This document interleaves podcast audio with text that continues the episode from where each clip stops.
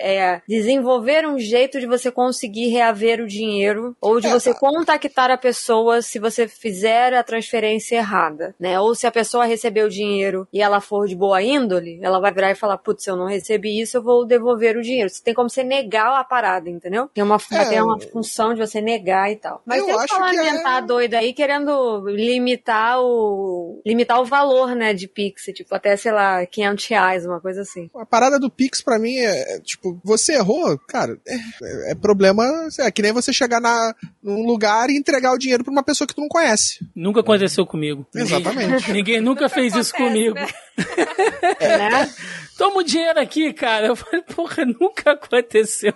Você chegar na boca do caixa, depositar numa conta errada, você depositou numa conta errada.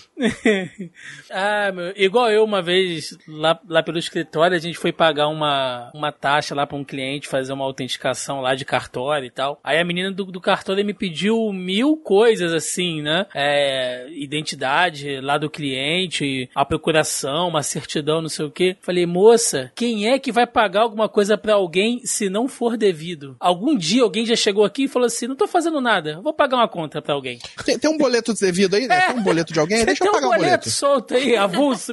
Nunca aconteceu. Ó, eu tenho aqui, peraí, deixa eu ver quanto é que tá sobrando. Zé. Tem algum boleto de 260 é, reais é, aí? Foi nunca. Tem algum boleto de 260 reais pra pagar? Nunca Porra. aconteceu, cara. Falei, pô, se, se eu tô o te pedindo boleto é porque é é devido. Ah, e se alguém chegar para fazer isso, deixa. É, cara. Não tem problema. Deixa, Aí deixa ela, pagar. É verdade, senhor, mas eu tenho que pedir. Eu falei, tá bom.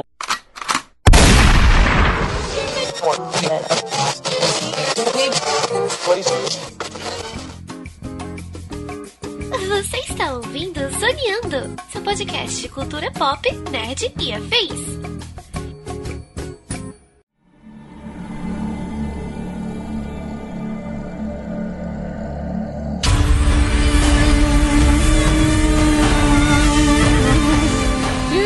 Começa mais um Zoreando Podcast, o seu podcast sobre cultura pop nerd afins, meus amigos. E aqui, hosteando este programa, aquele que gostaria de um traje framing para enfrentar o verão do Rio de Janeiro, estou eu, Thiago Almeida, juntamente comigo ela que gostaria de ter o poder da voz para mandar calar certos bares ensurdecedores da região, Melissa Andrade. Cara, só sei que eu não gostaria de ficar naquele inferno de deserto, não. Imagina a pele, como é que fica, Melissa. Mano. Não gosto, eu não gosto do calor do Rio de Janeiro. A Duna nada mais é do que um grande Rio de Janeiro, entendeu? eu ia falar sem os assaltantes, mas de certa maneira tem também, né? Então não... Tem, tem tudo. Olha, tem política, tem corrupção, tem punhalada nas costas. É, é religioso, é maluco, é tudo religioso, ali. Né? tem os fanáticos, é isso. É isso. Duna, na verdade, é, é, é um cariocão na areia, assim, basicamente. É, é isso aí, é uma grande praia de Copacabana sem o mar. Tá certo. E para o programa de hoje temos aqui dois convidados de muitíssimo garbo e elegância, né? Ela que com o lançamento desse filme aí tá mais feliz que verme da areia em Happy Hour no deserto, Sora Barbosa. Oh, com certeza, tô aqui na, na velocidade do verme de areia quando ouve passos bem ritmados. Sora tá uma semana que não dorme, tá loucaça, cara. Igual criança de 8 anos quando come açúcar demais. Com a chegada de. de, de o que, que você fica mais feliz, olha? Saindo um novo Duna ou um novo Alien? Ah, é difícil, hein? É porque a Alien, quando vem, vem só bomba, né? Tá difícil.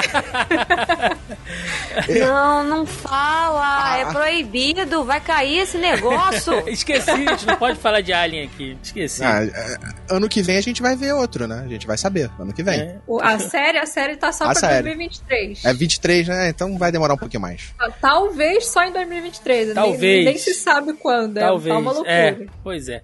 E é. fechando a mesa de hoje, ele que veio aqui para falar desse tal Game of Thrones na areia, Carlos Volto. E aí, muito bom estar tá aqui. E a gente sabe, né, que não devemos ter medo.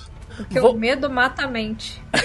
Exatamente. O Voltor que só vem aqui pra falar de coisa pequena, assim. Veio a última vez pra falar de Tolkien, agora veio pra falar de Dune. Nada que não tenha no mínimo 600 páginas. Não- É, isso se contar só o primeiro livro. Se a gente contar Pois a primeira é. sextologia, dá mais de quase duas mil.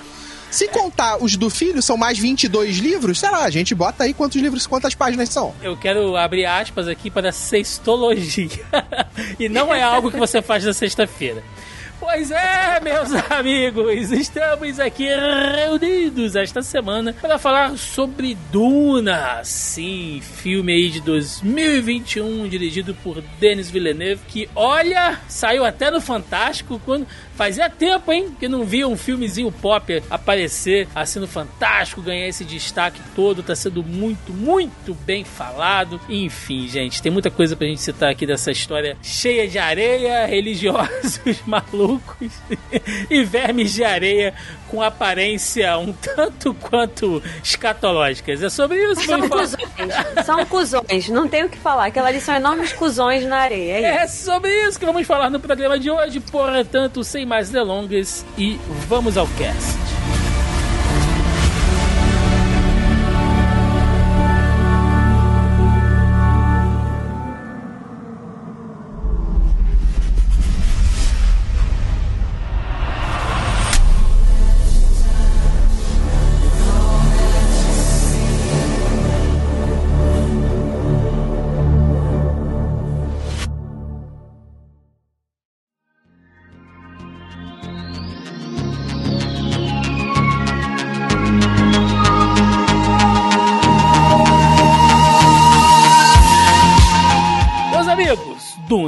Finalmente, né? O filme havia sido anunciado já há algum tempo, é um daqueles filmes que entrou aí na, na eminência da questão da pandemia, vai sair, não vai sair. Aí depois ele foi anunciado naquela é, naquela loucura da HBO, né, de, de querer lançar todos os filmes através da plataforma de streaming, enfim. É, já era até pra ele ter saído há, há algum tempo, mas é um filme assim completamente de experiência de cinema. De qualquer maneira, antes, antes, antes da gente começar, né, qualquer coisa, eu só quero dizer o seguinte: o filme vai, o, o filme, o podcast vai ter spoiler do filme, tá? A gente vai falar bastante aqui do filme. A gente vai tentar trabalhar, contar um pouco mais desse mundo de Duna que é muito rico, né? Então a gente vai tentar controlar os spoilers do livro, de coisas que não apareceram nesse filme. Mas tudo que for relacionado ao filme, a gente vai falar. Eu te cortei aí, Carlos, você ia. Só pra saber, a gente pode falar do filme de 84 ou não? Pode, pode, se não for dar spoiler do filme de 84 que não saiu nesse. Lembrando que Duna tá na- numa lista de livros aí. É, existe uma lista de livros, que eu não sei se vocês sabem, provavelmente vocês já devem ter estudado falar. Livros que não são adaptáveis. Ou que não são fáceis de adaptar. Sim. É, existe uma pseudo-lista, tá, gente? Porque, né? Então, assim, tem coisas que dá pra você fazer, tem coisas que não dá. E Duna, assim como Cloud Atlas também, né? Que é um. Inclusive saiu esse filme, né? Tem um filme com Tom Hanks. é, e com a Halle Berry também, se eu não me engano, no elenco. Tá na lista lá de filmes que não são fáceis de adaptar. Então, assim, é bom deixar essa, esse parênteses aí, né? Porque é, tem muita gente falando, fãs, pessoas que conheceram agora, é, pessoas que só viram o filme, tipo, na empolgação, estão citando como, tipo, uma das melhores adaptações possíveis, assim, feitas já de um livro. Então é interessante já de cara deixar isso aí registrado. Posso, eu, eu acho que posso dar minha opinião em cima disso? Claro. Pra mim, nada não pode ser adaptado. Porque adaptar já embute aí que você vai al- alterar aquilo que tá sendo adaptado. Porque é uma Isso. adaptação, né? Uhum. Então você já vai criar uma coisa nova a partir daquele conteúdo. Então, tudo pode ser adaptado. A, a coisa é, o que, que você vai adaptar daquela história? Você vai adaptar só o plot? Você É. vai adaptar a- o que o autor quis passar com aquela história? Eu acho que aí vai entrar muito de quem tá adaptando aquele material e o quão fiel essa adaptação vai ser ao que o livro ou quadrinhos, ou seja lá, da onde você esteja adaptando essa história, você queira passar. né? Eu acho que o, o Duna do Villeneuve conseguiu capturar perfeitamente pra mim a essência do livro do Frank Herbert. Com várias alterações, porque ele modifica bastante coisa, né? Não, não é que ele modifica, ele deixa de fora muita coisa, ele corta muita coisa dos livros e deixa o fundamental para que a história principal seja entendida. É Deixa curioso grosso, ele, né? É, ele Isso. corta e acrescenta ainda pra deixar É. assim, um universo bem compreensível pra quem não leu os livros. Eles claramente tiveram ali um certo cuidado pensando em quem não conhece nada de Duna e tá assistindo pela primeira vez. Sim, com certeza. Sim, É e- por isso que eu falei que é uma pseudo-lista, né? É. Não, e outra coisa, É, né? lista, é- é lista de coisas que não são adaptadas, é, aquelas pessoas que não têm paciência. São Não. pessoas que não têm paciência. E outra coisa, né? Não é que não seja adaptável, mas tem que saber se vai adaptar bem. que é o ponto É. importante. Exatamente. Tá? Eragon que não, não nos deixa mentir, né, cara? Tá aí, ó. É, você pode pegar o jeito. livro mais fácil de, adi- de adaptar da vida, da sua vida, do, do mundo, e pode sair uma porcaria. Sim. Ou então É, você Depende muito muda. de quem tá adaptando. Ou então você muda o final e dá outro sentido, né? Tá aí Rambo que não deixa a gente mentir, gente. Então é. É. né? Se for pensar por esse lado aí. Mas o Walter puxou o filme de 84, né? E aí eu tava citando aqui que é o, o filme do, do ano em que eu nasci. E na, e na minha tenra adolescência, eu não era um cara muito ligado em ficção científica, não. Eu não tinha muito saco pra ficção científica.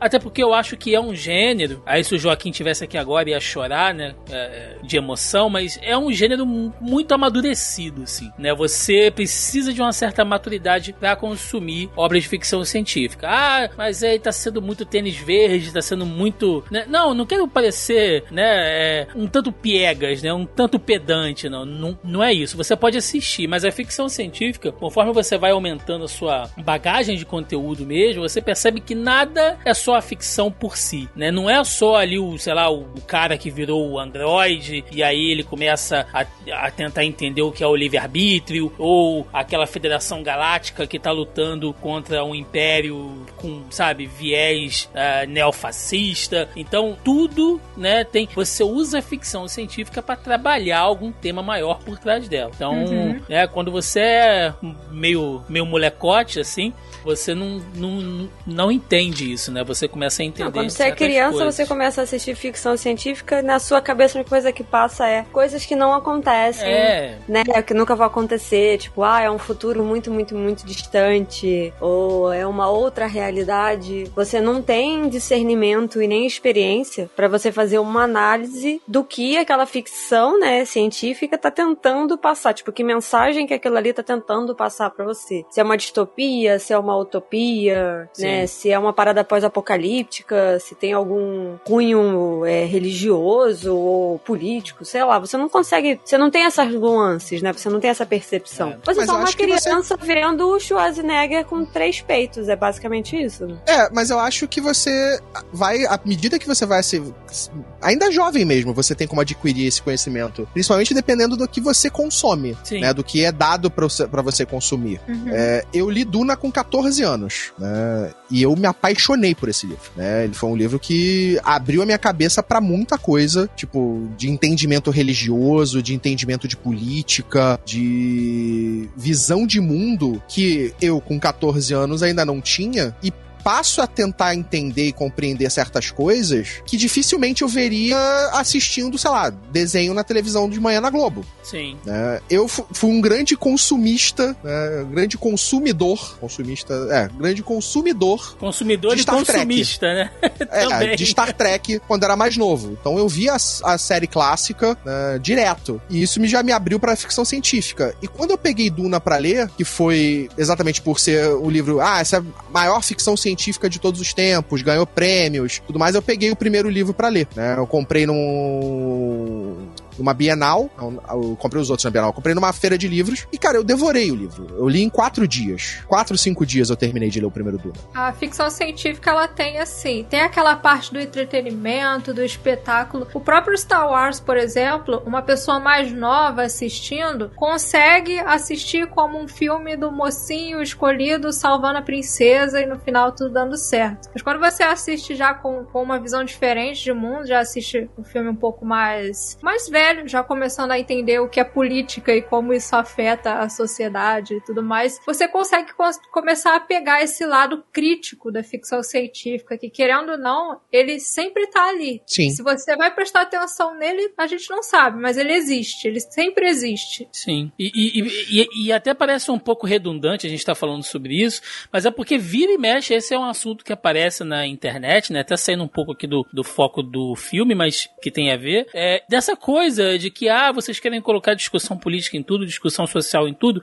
Cara, eu sempre digo isso. Se você quer pegar Star Wars você vai assistir porque é, os Jedi são estilosos, você gosta de ver os duelos de sabre de luz, você gosta de ver as batalhas de nave, beleza, velho, beleza. Ninguém tem que dizer como você tem que curtir aquele conteúdo, como você tem que consumir aquele entretenimento. Isso é particular seu. Porém, você não pode dizer que não existe. Você pode dizer que você não se interessa, que você não entendeu, mas dizer que não existe, aí eu acho que você precisa entender talvez um pouco melhor daquela obra que você está é, assistindo. Aí a gente entra num problema que eu acho que hoje em dia se pegou muito pesado, que é as pessoas não entendem o que elas veem. É, é tem uma galera, por exemplo, que fala que não existe política e não existe é, política em quadrinhos, né? Ah, vocês estão colocando política nos meus quadrinhos. Pô, o que que foi X-Men? O que que é basicamente todos os quadrinhos criados pelo Stan Lee? Tipo, você tem política, você tem religião, você tem é, cunho social sendo trabalhado em todo o material. Sim. Uhum. Né? Né? Star Wars é fascismo. Meu Deus! É. você olha as formações dos Stormtroopers, gente, e abre qualquer não, livro. Carlos, não pode falar isso. é. Gente, olha qualquer formação dos Stormtroopers e abre um livro da Segunda Guerra que você vai ver que tem umas semelhanças ali, entendeu? Não é. Gente, Rei Leão, a Disney, aquela cena inteira do Scar com as hienas. Meu Deus. É, inteiramente chupinhado dos é, das marchas nazistas que aconteciam. O Scar é como se fosse a figura do Hitler, né? E as uhum. hienas são os soldados ali marchando a figura do, do, do, do Reicher. Então, assim, tudo é emblemático. E quando o Thiago fala esse negócio de política outro dia, isso acontece muito na Twitch. Ah, não, eu não gosto de falar de política em live. Ah, não, não sei o quê. Porque tá, entrou, porque saiu. Beleza. Cada cada streamer no seu canal, cada um sabe do seu. Agora, a pessoa não querer falar de política é diferente de tipo, ah, não, porque política, não sei o que. Gente, uma vez eu tava numa aula, a professora virou e falou uma coisa que eu nunca mais esqueci. Tudo, tudo é política. Uhum. Sim. Tudo é política. O ar que você respira é política. A roupa que você usa, a cor da roupa, o tecido, o corte, da onde você comprou, quem teve a ideia de fazer essa roupa é política. A comida que você come também é política. Tudo é política. Então falar que esse papo de ah, é porque é, foi, foi o que o Carlos falou. Você não está prestando atenção no que você está consumindo. Mas esse papo, meu, é um papo que nem se sustenta porque, gente, Gente, é, é assim, não falha nunca. Você vai pra uma festinha, você senta lá na mesa do bar, aí sempre tem aquele, aquele amigo, aquele parente que fala assim: ai, gente, não vamos falar sobre política, não. Política é chato. Aí você tá bom. Dá cinco minutos o cara tá falando: pô, mas e a gasolina, hein? Tá cara, hein? é, exatamente. Exatamente. Sabe? Ele não tem essa compreensão, mas é poli... não ele se isentar, né, de trabalhar o tema de política é um ato político. Não. Na verdade, a grande dele. parada é: você não precisa acreditar na política, mas ela rege a sua vida. Exatamente. É? Você não precisa um querer outro... entender, ah, eu não quero falar sobre isso. Beleza, é. mas ela tá regendo a sua vida, quer você queira ou não. Um outro exemplo clássico é o tipo, ah, mas eu não gosto de feminismo, eu não quero falar sobre isso. Mas você não pode, você não pode não quer falar sobre isso por causa do feminismo. Porque sem o uhum. feminismo, você seria obrigada provavelmente a falar sobre isso. Então, assim, é. né? Na verdade, ela seria obrigada a não falar sobre isso. É, ou isso, né? Ou não, ela seria as duas uma. Ou ela seria obrigada a dar a opinião, porque ela seria, né, Sim. posta contra a parede de dar uma opinião, ou se ela quisesse dar uma opinião, ela não poderia, porque ela não tem o direito de dar essa opinião. De qualquer forma, tem que ser graças ao feminismo. Porque você tem o direito da escolha, é graças a alguém que lutou brigou, lutou, muito antes de você para poder você chegar no ponto que você tá Sim. tá hoje. Gente, Exatamente. hoje em dia nós temos pessoas que vão na rua protestar pelo direito de pedir um sistema de governo autoritário. E aí, quando toma gás na cara, ah, eu tomei gás Entendeu? na cara, que Eu que- ditadura. Eu quero a liberdade de pedir uma ditadura. Tá bom, gente. A democracia chora no chuveiro sempre que vocês fazem isso. Mas vamos lá. Duna, né? Esse foi o nosso mini podcast sobre consciência política. que que Eu tá sei, eu sei, eu sei que tem, eu sei que Duna- tem. Se a pessoa reclamar, estão colocando política em Duna. Aí, aí eu, Eu acho que paro a pessoa. de falar com essa pessoa. Exatamente, Eu porque aí eu sei. acho que ela não leu o livro. É verdade, é verdade. Não viu o filme. E por falar em filme, gente, Duna, né? é um romance de ficção, né, escrito ali pelo americano Frank Herbert, no ano de 65, né? Nos, 65. Estados Unidos, nos Estados Unidos, ali vindo, já pegando um, um período muito de de produção criativa, né? Principalmente no mercado literário norte-americano muito rica, ainda pegando muitas influências pós-segunda guerra e tudo mais. E aí eu queria saber, começar perguntando aqui pra Sora. Sora, você que eu sei que é grande fã de Duna e tal, é, qual a pegada do livro? Porque eu tô vendo agora, né? A, a Amazon, agora você abre, ela joga o livro na sua cara pra você comprar sempre que você abre agora a página da Amazon. Em né? Caras- Muito feliz por isso. Em diferentes edições, em diferentes formatos. Sim. E por um acaso, Sim, neste momento que a gente tá gravando o podcast, o e-book está só por 22 reais. olha aí. Olha aí. Ai, que Eu- ó, isso é maravilhoso. Eu, fui uma, eu sou uma das pessoas. Eu comprava Duna em sebo. Tipo, se eu tava num sebo. Isso por um, nesses últimos 20 anos de vida. de- 20 e poucos anos de vida que eu leio Duna. É, eu sempre que passava num sebo e achava uma edição, eu comprava. Eu cheguei a ter ao mesmo tempo mais de oito edições de Duna. Até que eu cheguei a um ponto que eu comecei a querer, tipo, espalhar pras pessoas. Leiam Duna, leiam Duna. E eu comecei a dar os livros pras pessoas. Voltou a abrir uma igreja, né, cara? Nossa, Basicamente. Nossa Senhora da Basicamente. Areia, né? filhos de Duna aí, tô aceitando, hein? É, Eu tenho duas edições de Filhos de Duna. olha aí, Olha aí. olha aí, ó. olha aí. Já vai rolar um negociata aí. Vamos negociar. É, e aí, Sobe, eu queria te perguntar, como é que você indica, assim, a pessoa quer começar ali, ela viu o filme, ela, caraca, esse mundo aqui, eu tô vacinado e tal, o que que ela vai esperar, né? Se ela entrar na Amazon, ela vai ver lá, Duna, ela vai comprar. O que que ela vai esperar desse livro? Qual, qual é a pegada? Ele é igual ao filme? Ele trata mais, assim, de questões mais políticas? Ele é muito narrativo? Como é que você descreveria ali o, a obra literária mesmo? Então, eu acho que pra quem assistiu o filme, esse filme do Villeneuve, mais especificamente, é, a pessoa já tem uma noção ali do que esperar da atmosfera, porque essa adaptação de 2021, pra mim, ele conseguiu levar a, a atmosfera de Duna pra tela com uma perfeição, assim, maravilhosa. O que a pessoa perdeu ali, perdeu entre aspas, né? Porque, é como o Voltor falou, é uma adaptação. Então, o que a pessoa perdeu no livro, você tem um aprofundamento maior nesse universo. A forma como o Frank Herbert faz o world building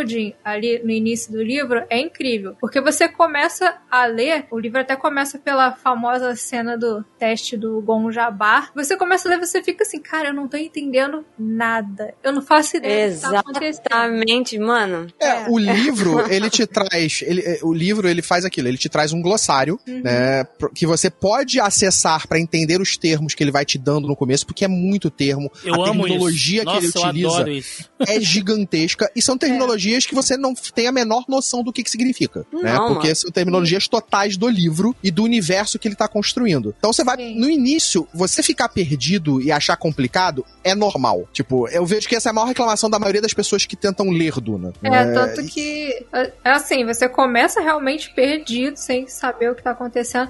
Só que o mais legal é que quando chega no meio do livro, é como se você já estivesse fazendo parte daquilo tudo ali. Você começa Exatamente. a se inserir num nível que você entende e para até de consultar no glossário. Você começa a conseguir pegar coisas ali no próprio texto. Então, tem um glossário? tem Tem. no final. No final do livro. Ah, no final, tá. A Melissa já leu Frank Herbert é 300 incrível. páginas e não Não, então, vamos lá. Eu vou deixar claro que eu tô lendo no Kindle, tá? Eu tô lendo arquivo digital. É, É, e tem que ver se é a versão da Aleph, porque eu acho que é da, da outra editora que tinha publicado, Não. mas eu não sei se tem. Eu É, tô lendo em inglês ainda por cima. Bom, na versão digital eu não faço ideia se tem. Nas duas que foram publicadas aqui no Brasil, você tem o glossário e os apêndices no final do livro. Me dá cinco minutos que eu respondo pra você. Deixa eu pegar o vai vendo então. E, tipo, Mano. essas Não, duas versões você tem lá os glossários. aqui- Pra você ter uma ideia, no- na época que o filme do Lynch saiu no cinema, o a produção, tudo, era distribuído, foi distribuído em várias salas de cinema uma folha com terminologias do Império. Terminologias, Tem, tem. tipo, um glossáriozinho pra quem ia assistir o filme de 84. Caralho, peraí, tem 20 mil apêndices. Tem, tem 20 mil apêndices. Não, é maneira de falar. Tem um apêndice, aí tem o apêndice 1, a ecologia de Duna, apêndice 2, a Sim, tem religião de Duna, apêndice 3, repórter do Bene Gesserit, né? Apêndice 4, almanac de alguma coisa, porque tá cortada que eu não consigo ler. Aí tem duas terminologias do Império e notas de mapa cartográficos. É isso aí. Pois é. Então, Então. tem tudo aí. Tá tudo, é, tá tudo aqui na- no, no, no o, que eu terminologi- chapodei. o Terminologias do. Império, é, eu lembro até quando eu li o livro a primeira vez, eu, eu lia e checava no glossário.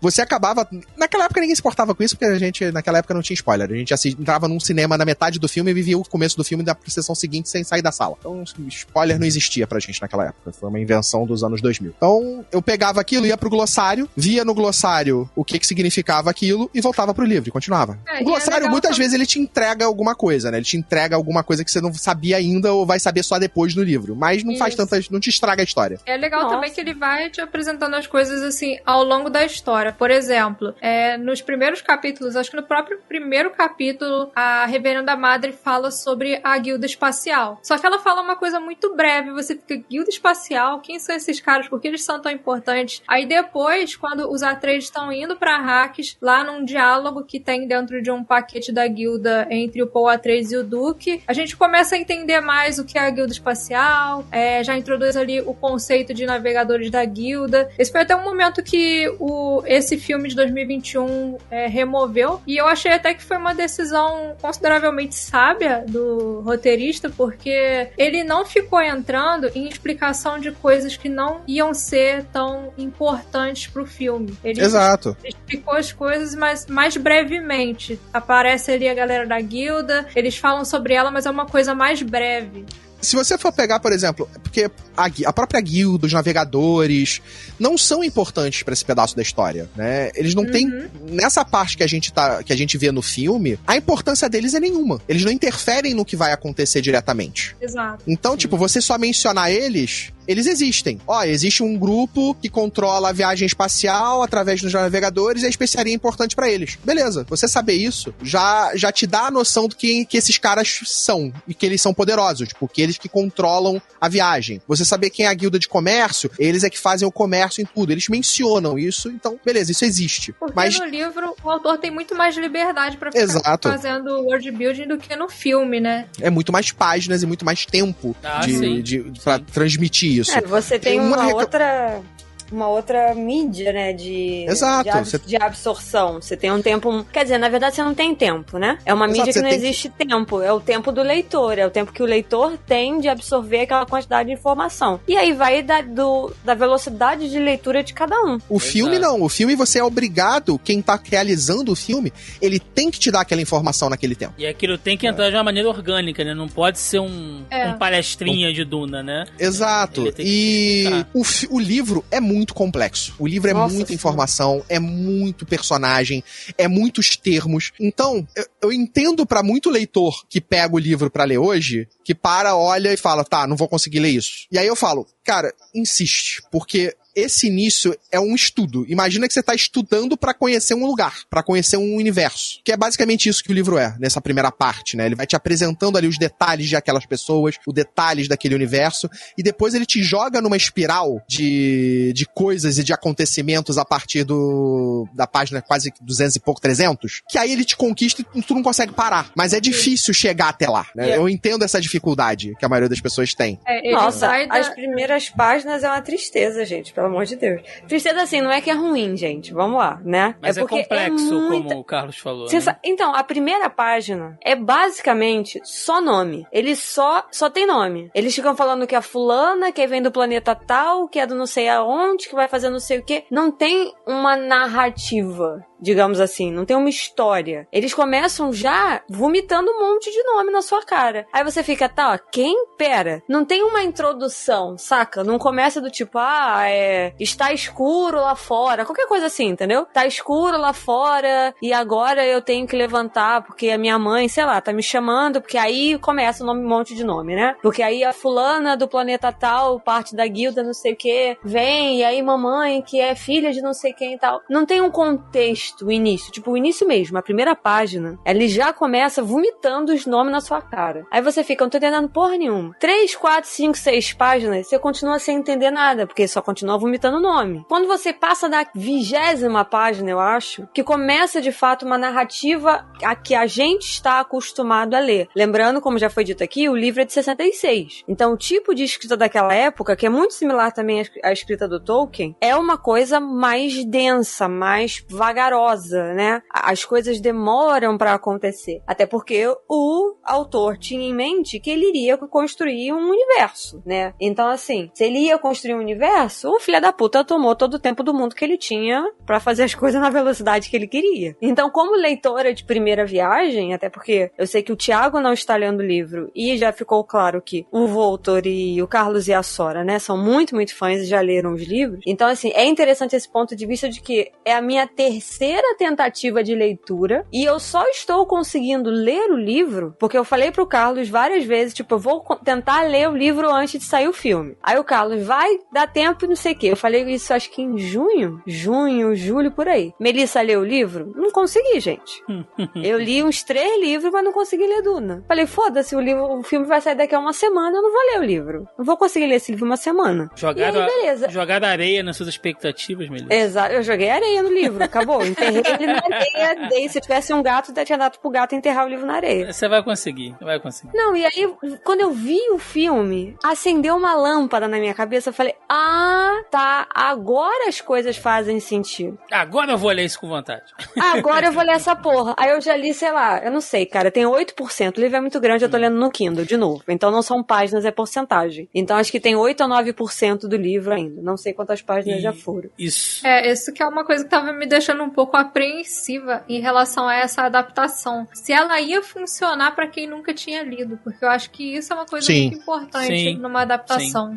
E, e, Exato. E é nesse ponto que é o seguinte, né? É, ontem, domingo, né, que a gente tá gravando aqui, comecinho de, de novembro, é, passou no Fantástico a matéria sobre Duna e tal, não sei o quê. Pô, eu não sabia disso, vou passou, pegar pra ver. Passou, meu... Vou pegar pra ver. Teve até um depoimento lá do Josh Brolin, que a gente vai falar um pouco mais pra, pra frente aí, que foi meio polêmicozinho e tal. Aí a gente, né, começa a ver o pessoal comentar pela internet e tal. Umas duas pessoas já vieram me, me perguntar, né, se eu tinha assistido, se eu tinha gostado, se eu indicava e tal. E assim, pessoas, vamos tentar pensar aqui, é, pessoas fora desse radar nerd, né, o, o público civil, como é dito por aí, uh, que não é, que não é ligada, né, em ficção científica e tal. O cara, pô, vi essa matéria aqui no Fantástico, o filme parece bonito, fiquei interessado, um monte de ator conhecido, quero assistir, né? O filme fala do quê? Carlos Voltor, como vamos vender Duna para as pessoas não iniciadas? Como é que você vende Olha, um filme desse? É um filme de fala política? Que é um cuzão na areia, vai todo mundo assistir. É, é, um, é, um, é um Game of Thrones na areia? É um Star Wars sem sabe de luz? Como é que funciona Duna? Olha, eu acho que para você fazer uma comparação, vamos comparar então, quero, vamos comparar Duna com alguma coisa. Ele é um universo tão vasto quanto o do Senhor dos Anéis, num ambiente de intriga política e traição como Game of Thrones. Mas que se passa todo em Tatooine, é isso? Que se passa no espaço, que é uma ficção científica. Pelo menos é, esse você... filme inicial, né? É basicamente o deserto ali, né? É, não. O, a, o plot principal é dentro de Duna. Duna uhum. é o centro daquele, da, do universo daqueles, daquelas pessoas. Sem Duna, aquele universo morreria, né? Como ele funciona. Porque Duna, ele trabalha um sistema feudal. Imagina, tipo, o grande negócio de Duna, acho que foge um pouco da ficção científica comum, é porque ele transporta a gente para um futuro tão distante, que são 10 mil anos no futuro, em que a gente não tem conexão nenhuma com uma extrapolação atual. Diferente da maioria das ficções científicas que a gente acompanha, ou que são mainstream, tipo Jornada nas Estrelas, próprio Fundação do Asimov, todos eles dão, extrapolam uma visão tecnológica que a gente tem hoje para um futuro. Uhum. Então eles meio que já partem de um princípio quase que datado, porque a gente vai avançando e aí como aquele futuro não tá tão desconectado da realidade de quando ele foi criado, a gente já percebe coisas que não vão funcionar naquele futuro. Um exemplo disso é, por exemplo, De Volta para o Futuro 2, que você vai pro futuro, pro futuro longínquo de 2015. aonde você tem carros voadores, tecnologias absurdas. E aí a gente foi se aproximando de 2015 e viu, tá, não, esse futuro errou. Mas a errou gente vai pro feio, né, cara? a gente vai pegando! né, a gente vai pegando certos, certos trabalhos de ficção científica. O próprio Star Trek. O Star Trek, tipo, ele extrapola um ponto em qual a gente criou tecnologias similares às que existem em Star Trek e já são mais avançadas das que, do que já foi apresentado pra gente em Star Trek em alguns sentidos. Né? E coisas que a gente sabe que não vão acontecer tão cedo mesmo no período de Star Trek. Já a Duna, ele te dá uma realidade em que você tá num futuro onde não tem conexão nenhuma, tudo que tá ali, você não tem como dizer, ah, isso não pode acontecer. Ah, isso aí é mentirada. Não, você tá num futuro tão longínquo que isso ali tudo pode ser, é plausível. É, não é datado. Daqui a 50 anos, Duna continua sendo plausível. E uma coisa curiosa sobre isso que o Carlos tá falando é que, assim, geralmente, como ele comentou, a ficção científica normalmente ela pega é, o futuro e extrapola ali na tecnologia. E Duna, não, Duna, ela extrapola no desenvolvimento humano. Ela se passa Sim. num futuro onde não existe inteligência artificial, onde não existem computadores, que é uma coisa muito incomum na ficção científica, né? Uhum. E ela cria toda uma sociedade baseada nisso. Uma sociedade onde o ser humano teve que se, teve que se desenvolver a um ponto é, em que ele conseguiu não conseguiu não, na verdade foi uma necessidade. É, ele teve que se desenvolver para não precisar mais dos computadores. Então, por isso tem, por exemplo, os mentats, que são praticamente computadores humanos, e por isso também que a especiaria se torna uma coisa tão fundamental nessa sociedade, porque através da especiaria o ser humano consegue suprir muito dessa necessidade que surge com a ausência dos computadores. Chupa Matrix, né? Com certeza. Cara, você pode, por exemplo, isso eu acho uma parada maneira, que você pode, por exemplo, pegar a Duna e dizer que é o futuro, o futuro longínquo de uma pós-revolução como da Matrix, como do filme Matrix. Uhum. Ou um futuro longínquo depois da guerra contra as máquinas do Exterminador do Futuro. Sim, de certa maneira, sim. É verdade. né? Você tem como posicionar a Duna no futuro de qualquer filme futurista que a gente tem hoje. Até porque ele começa no ano de 10 mil e tralalá, né? É, 10.151, acho. é, pois é. Então ele te dá uma ideia de que, meu amigo, você não tem nem como prever o que vai acontecer, né? Talvez quando a gente chegar lá pro ano de 9.500, a gente tenha uma noção se Duna vai realmente acontecer. Pois é. Ah, a, gente, Até a gente chegar em 9.500, a gente ainda fica na dúvida. a gente tá em 2021, o povo ainda tá falando de terra plana, cara. Então é, é, é foda, né? Mas ah, eu, eu, eu Se a gente ainda existir no ano 10 mil, a gente vai É, descobrir. porra. né? É, exatamente. A cabeça dentro de um robô, né? E aí, gente. Pe- Olha, tem uma coisa legal que eu tava Hum. até conversando outro dia. Duna é maneiro porque você pode dizer que a Terra ainda existe. Sim, Ainda existe a Terra e ainda existem, podem existir humanos na Terra, vivendo, sei lá, como se fosse o planeta dos macacos. é verdade. A gente É. não sabe. Tanto que você pega ali no, no universo expandido, tem assim. Eu não vou entrar em muitos detalhes, até mesmo porque eu não sei É. muito, ainda não li muito sobre essa parte. Mas quando você começa a pegar no universo expandido, começa a ter umas coisas ali de origem daquelas casas vindo da Terra. Então eles Sim. pegam mesmo como se fosse uma evolução da humanidade. É uma evolução direta, né? Milhares de anos no futuro e a gente passou por tudo que a gente tá passando agora. Muito bem.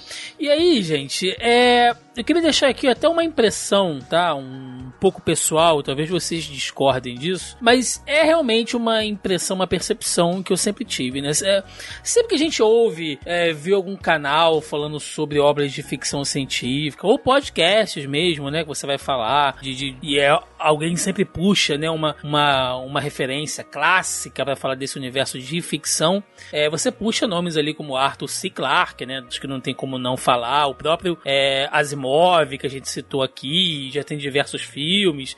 E a questão das leis da robótica, que é trabalhada até em outras obras, animes, desenhos, enfim. Né? O Philip K. Dick também, ali com diversas obras adaptadas já para cinema e tudo mais. Mas o Duna, né? Quando a gente pensa assim, Duna, E tal, para mim, na minha visão, sempre ficou muito no underground da própria ficção científica, cara. Eu vejo pouca gente usar Duna como referência, ou então quando você vai. É, você tá falando sobre obras e tal, alguém sempre cita. É, mas tem Duna, né? Duna realmente é um universo muito rico. E acabou assim, você não, não puxa referência deles e tal. Vocês têm essa impressão verdade, também? Por, que, por que, que isso acontece? Então, na verdade, basicamente, maior parte das, dos escritores e dos autores de ficção científica depois do Herbert puxam muita coisa de Duna. Uhum. Né? O próprio Star Wars tem. O próprio George Lucas já falou que tem vários elementos de Duna na história dele. É... Mas Duna é melhor, né? A parada. o problema. Por que, que Duna não é ela. popular? Gente, Aí, aí a gente entra na... a gente entra na questão, por que, que Duna não é popular? Porque Duna não é um livro de fácil leitura. Aí entra exatamente aquele problema que a gente tá falando no início. Duna, o início do livro é complexo. Demanda estudo, demanda você parar um tempo e se concentrar só naquilo e, e aprender termos que você. É aprender quase uma nova língua. Não dá pra ler mexendo no zap, né? né? Não. É, é, não, você tem que focar naquilo. Então já tornou aquela leitura, não é casual, não é uma leitura casual. Você não consegue pegar Duna, ah, vou casualmente ler Duna, ah, o que, que eu vou fazer? Ah, vou dar uma ledinha aqui em Duna só pra me distrair. né? É complexa essa leitura. Mas depois que você passa da primeira, o resto flui muito fácil, porque você já vai ter conhecido aquele universo. né? É, então, é, fala. O primeiro livro, ele é dividido ali internamente em três livros. Quando você chega no final do primeiro livro, é, o primeiro tomo ali do livro, você já tá assim, meu Deus, eu não, não consigo mais parar de ler isso, eu preciso continuar, eu preciso saber o que vai acontecer. Exato. E daí pra frente a história entra numa espiral de coisas acontecendo e começa a ficar bem mais movimentado. Aí é outra coisa. E o legal é que ele pegou toda essa primeira parte pra te apresentar, pra te situar, pra colocar o Paul Atreides no caminho dele ali. E a partir da segunda parte você começa a acompanhar a, a história mesmo ali do Paul Atreides no deserto de Arrakis e daí pra frente você não consegue parar de ler. Porque aí você já começa a se encantar ali com os Fremen e você já tem todo um contexto da guerra política, então você já sabe o que tá acontecendo, já sabe o que precisa ser resolvido. Quem Já tá sabe errado. quem é quem. É, exatamente. Muito bem. Então, o livro, ele funciona exatamente dessa dificuldade que ele te dá inicial. Então, por isso eu acho que Duna não se tornou popular, né? Ele é um livro que, tipo, quem é fã de ficção científica tem que ler. Eu acho que é um livro importante pra quem é fã de ficção científica. É um livro extremamente político e religioso. Uhum. É, eu já li o livro, sei lá, mais de 10 vezes. E, e o legal dele é que você cresce com esse livro. Porque coisas que eu li, que eu, a, a maneira como eu entendi certas coisas quando eu li a primeira vez com 14 anos, foram diferentes de quando eu li ele com 18. Que foram diferentes de como eu li quando eu li ele ano passado. Porque a nossa percepção de mundo e o nosso entendimento da realidade, não só nossa, como de outras pessoas, você a, a- tua cabeça pra entender como o mundo funciona, como a sociedade funciona, não só a sua sociedade, não só a sua bolha, mas tudo ao seu redor, e isso num âmbito mundial, Duna trabalha isso. Né? Duna te dá essa percepção. E eu acho isso muito foda.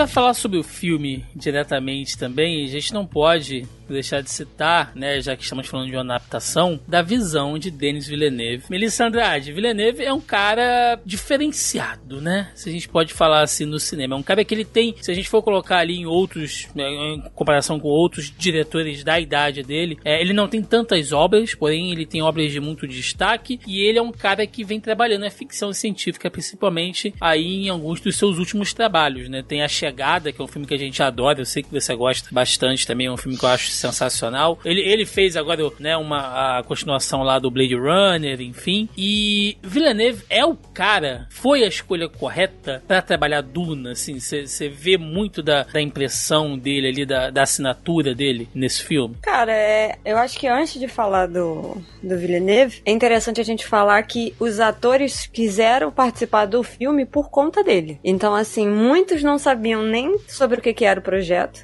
Eram, foram poucos os atores que sabiam exatamente que ele tinha, é, que era ele que ia fazer a adaptação de Duna, né? E outros só ouviram do agente do tipo, ah, olha, o Villeneuve tá com um projeto novo e você quer participar? E a pessoa falou, claro. Então isso já traz o peso do diretor. Eu acho que dentro ainda da esfera de Hollywood, ele meio que tá ainda chegando pelas beiradas. Ainda que ele tenha trabalhos muito sólidos e muito marcantes, ele é uma pessoa que ele fica low profile. Ele é muito tranquilo, ele guarda muito bem o segredo das coisas dele, dos projetos, das coisas que ele vai fazer. Então ele não é um diretor tipo muito visado. E eu acho que para ele tá genial, é exatamente isso que ele quer. Ficar em paz para ele fazer o trabalho dele. O Villeneuve ele é até conhecido como diretor que faz filmes excelentes e que nunca vão bem no cinema. Né? Felizmente Duna não foi o caso. Felizmente Duna tá faturando É, bem.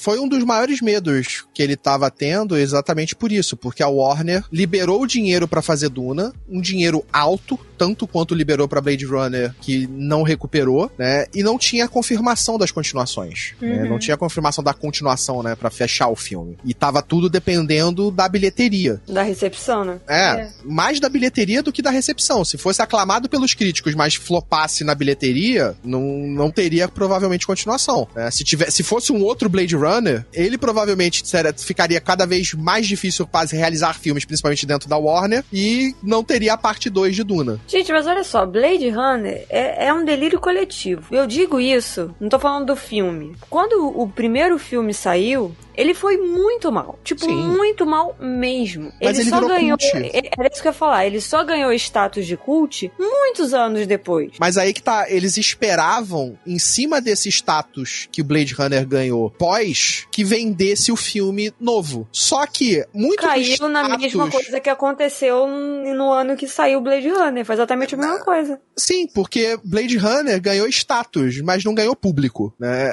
É uma parada que a gente tem hoje que é. Ah, Blade Runner, sim, bom, ganhou status. Todo mundo fala que viu Blade Runner, todo mundo fala que gostou de Blade Runner. Eu Mas não que. Blade Runner. Você sabe qual é o problema? O problema é a má Ah. vontade do Harrison Ford. Que o Harrison Ford, ele tá com a má vontade pra trabalhar em tudo que ele tem Não, feito. a gente já falou isso em outros podcasts. Ele- a má vontade dele é ele que ele tá quer se aposentar. Ele tá ele quer se azedando o rolê. aposentar. Ah, se ele quiser se Exatamente. aposentar, era só se aposentar. Não, não. Não, não é simples. Pra ele não é simples, Carlos. Pra ele poder fazer isso, ele tem que matar todos os personagens dele. Então, tipo, a nossa teoria aqui no podcast é que ele tá nessa saga. Ele tá amargo, ele quer se aposentar, e aí eu acho que na cabeça dele ele só vai conseguir, talvez, se aposentar, né? Tem uma teoria aí, né? Digamos que seja isso. Se não for isso, na cabeça dele, pra ele conseguir outros papéis, ele tem que matar todos os papéis pelo, pelos quais ele é conhecido. Então, tipo assim, o próximo na linha da morte é o Indiana Jones. Sim, espera o próximo Indiana Jones pra você ver. Espera. só. Não, é sério, gente. Essa teoria é muito séria, porque ele já está fazendo isso há um tempo, entendeu? Então ele está limando. E ele já deu entrevistas dando leves indícios disso. Que ele fica meio de saco cheio de sempre falar da mesma coisa, porque as pessoas não querem falar com ele sobre outros assuntos. As pessoas só querem falar ou se o Han Solo atirou primeiro ou não, ou sobre como, é, como foi trabalhar com o Sean Connery. Então, tipo assim, são papéis que ele já tá saturado, que ele tá velho e tá de saco cheio. Então, a teoria que eu já falei isso várias vezes aqui no podcast é: ele tá amargurado, como o Thiago falou, e eu concordo, porque ele tá de saco cheio.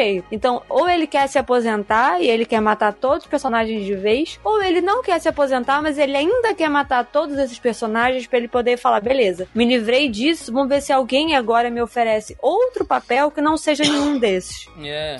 Não, a má vontade tá na cara do velho.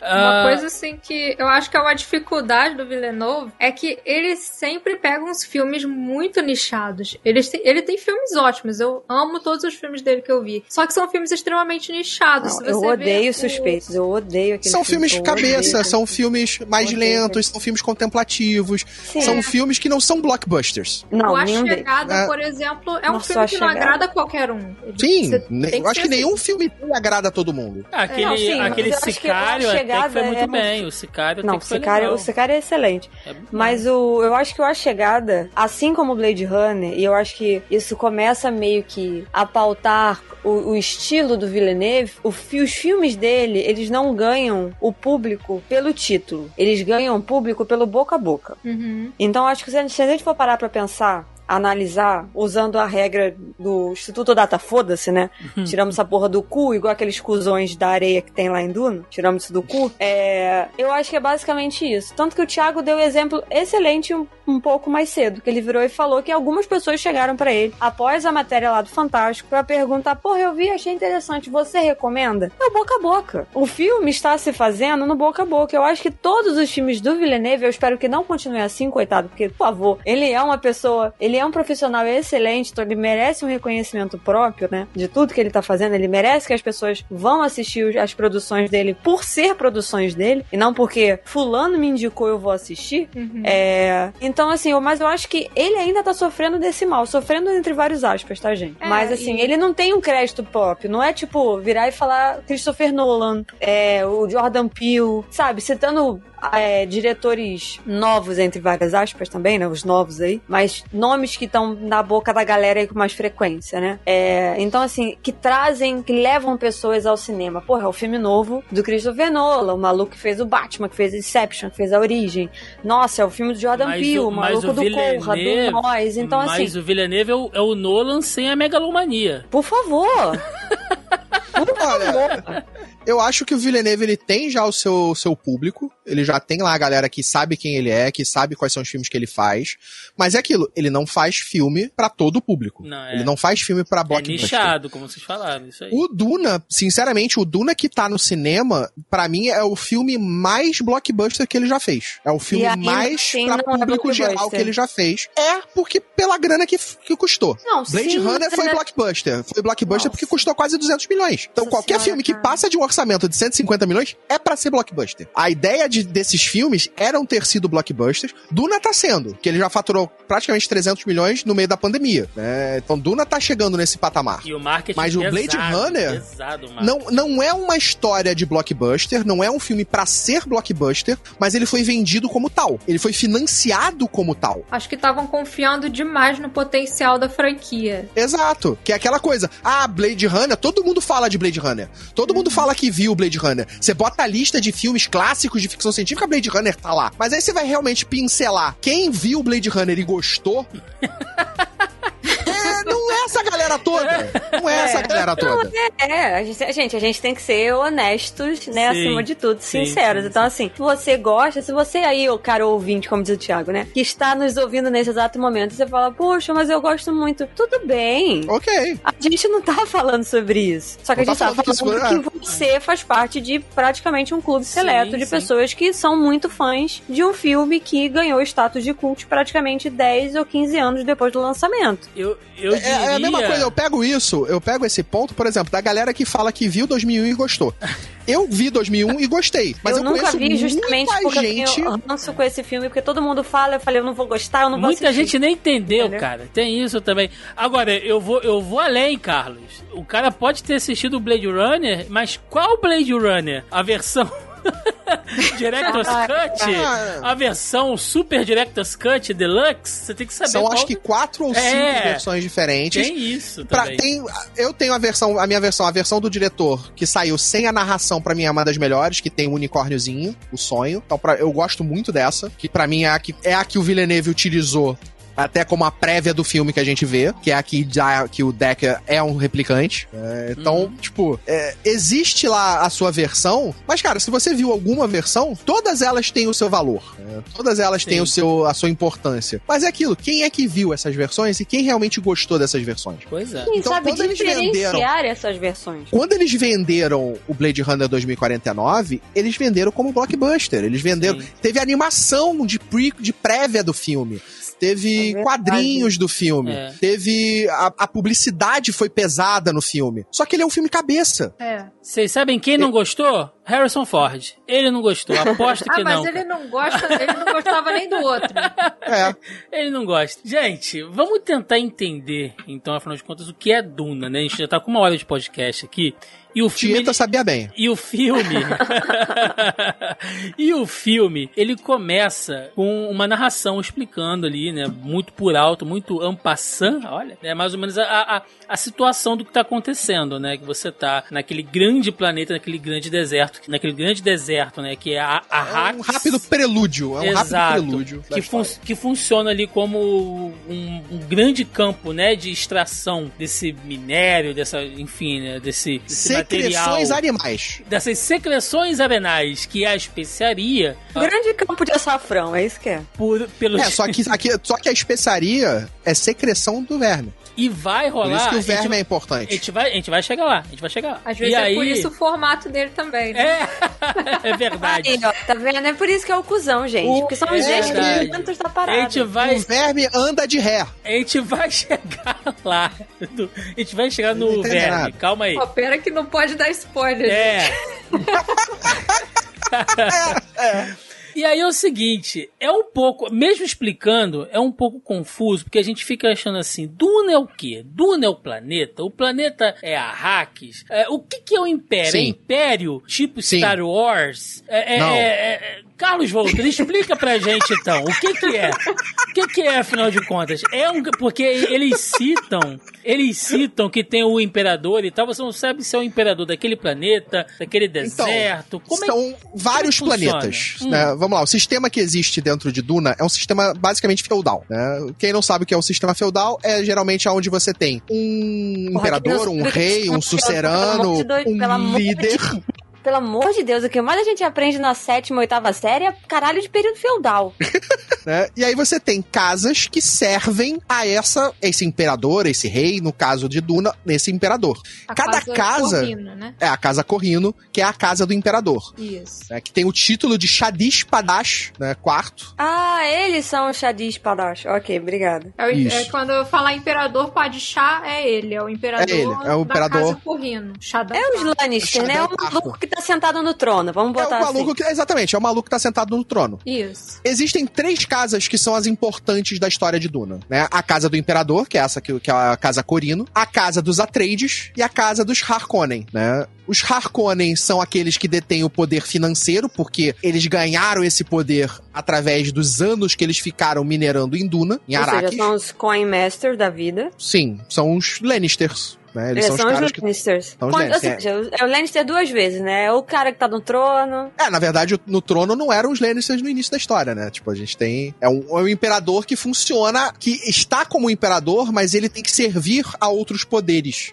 pra poder se manter como imperador. Aí entra a parte política, né? Os Atreides, qual era o grande problema dos Atreides? Os Atreides era a casa da ju, era a casa honrada, justa, benevolente. É Eles são tipo né? os Os Stark Starks. É. É. né? Eles são aquela casa que é honrosa e tem o respeito das outras casas menores, né? E isso dava ao imperador preocupação e medo. Esses sem caras estão crescendo em influência. Fala. Sem contar que além de crescer em influência, eles também estavam é, treinando um dos melhores exércitos, pra deixar o imperador mais desesperado ainda. Exatamente. O exército do- dos Atreides, eles eram renomados. Os treinadores, o, o Duncan, né, que no filme é o Jason Momoa, o Gurney Halleck, que é o Josh Brolin, eles eram exímios lutadores e eles treinavam o exército dos Atreides e eles eram um dos melhores exércitos do Império. né? Eles estavam ali quase que pau a pau com os Sardaukar, que eram a elite do Imperador. Que Isso. também aparece no filme, que é aquele povinho lá bizarro. Exato. E aí o que que você tem? Você tem ali os Harkonnen fazendo um acordo, isso é, é- é- isso que eu gosto também pra caramba de Duna, porque Duna ela te joga já o plot. Ó, o plot é esse. Não é, a gente não vai te esconder o plot. Não, é, eu acho maravilhoso. Como o plot aí, o que a gente agora o que que vai acontecer? Descobre aí. O plot é esse, ó, já tá acontecendo. A gente não escondeu que ia ter traidor, que eles iam se ferrar. Você já sabe É. disso desde o início da Você história. não tá lidando Quando com o ele- mistério, você tá lidando com as consequências. Quando Exato. O livro, quando o livro apresenta os generais lá do Duque, na hora que ele apresenta o Yui, ele já fala ah, um nome que exala traição. Aí Você já sabia. Sim. né? Exato. é.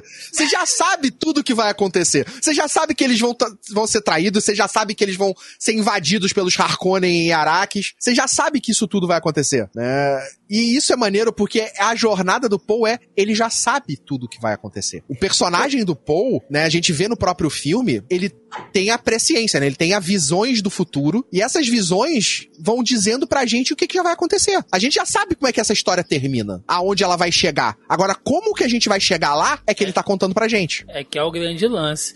E... Cara, uma coisa que eu achei interessante é que, assim, é... eu sou a visão nova aqui da, da, da parada, né? Uma coisa que eu achei muito interessante é que o livro, exatamente isso, né? Eles já sabem o que vai acontecer, ou pelo menos eles têm alguma ideia de que vai dar uma merda muito grande. É, mas o filme, por mais que eles expliquem, eu, pelo menos, não pesquei isso de início. Tanto que eu fiquei nervosa o filme inteiro. O filme inteiro eu fiquei tensa. Sabe o que é tensa?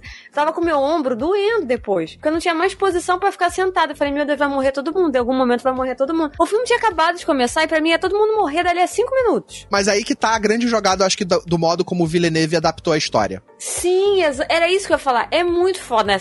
esse estilo de adaptação. Eu adoro fazer comparativo. Eu já falei isso em outros podcasts aqui. A gente já fez, inclusive, podcasts de comparação. A gente fez um do Jurassic Park, né? Quando a gente fez lá é, falando de, dos filmes. A gente fez um é, fazendo esse comparativo, né? Do livro com os filmes e tal. Então, assim, é muito interessante esse lance da adaptação. Mas esse fato de que ele preferiu no filme esconder uma coisa que no livro tá escancarado. Mas, mas... Tá, ele não esconde tanto, né? Porque. Não, esconde é, assim, tem... esconde entre aspas, né? gente... né? Você fica. Ai meu Deus, vai ou não vai? Você fica naquela, né? Vai ou não vai? É porque, o que, na verdade, o filme, a gente vê. A, a gente tá vivendo o ponto de vista do Paul. Sim. Então a gente aprende o filme, aprende o que é Duna, aprende sobre a política, acompanhando o Paul aprendendo sobre isso. Então, quando a gente tem lá a cena dele com indo lutar com o Gurney Halleck, que o Gurney fala: você tem que estar tá preocupado, você tem que estar tá preparado para lutar, os Harkonnen são maus. E aí você não sabe o que, está acontecendo, você não tem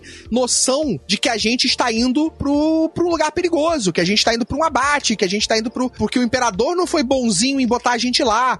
Então, o, o filme vai te dando essas dicas o tempo inteiro. O que o filme não te entrega de cara, mas até porque o filme não trabalha isso tanto, é o quem é o traidor, né? O traidor, é. para mim, é uma das poucas coisas no filme que ficou muito uh, uh, rápido, ficou muito passado. Ele não te explica quem é aquele cara, ele só te dá uma certa importância, quem ele é, a motivação dele e acabou. Mas eu entendo o ponto de vista da Mel, que assim, no primeiro capítulo do livro, na cena do Gonjabá, a reverenda madre fala pro Poe e pra Jéssica: a gente vai conseguir salvar vocês dois. O Duque tá morto. O livro fala fala isso no, no início, né? Nem spoiler, sim. no início do livro. Sim, e sim. O filme omite isso. Essa, esse diálogo não sim. existe. Então, é, quem tá assistindo o livro não sabe se o Duque vai morrer. É, é a construção ele...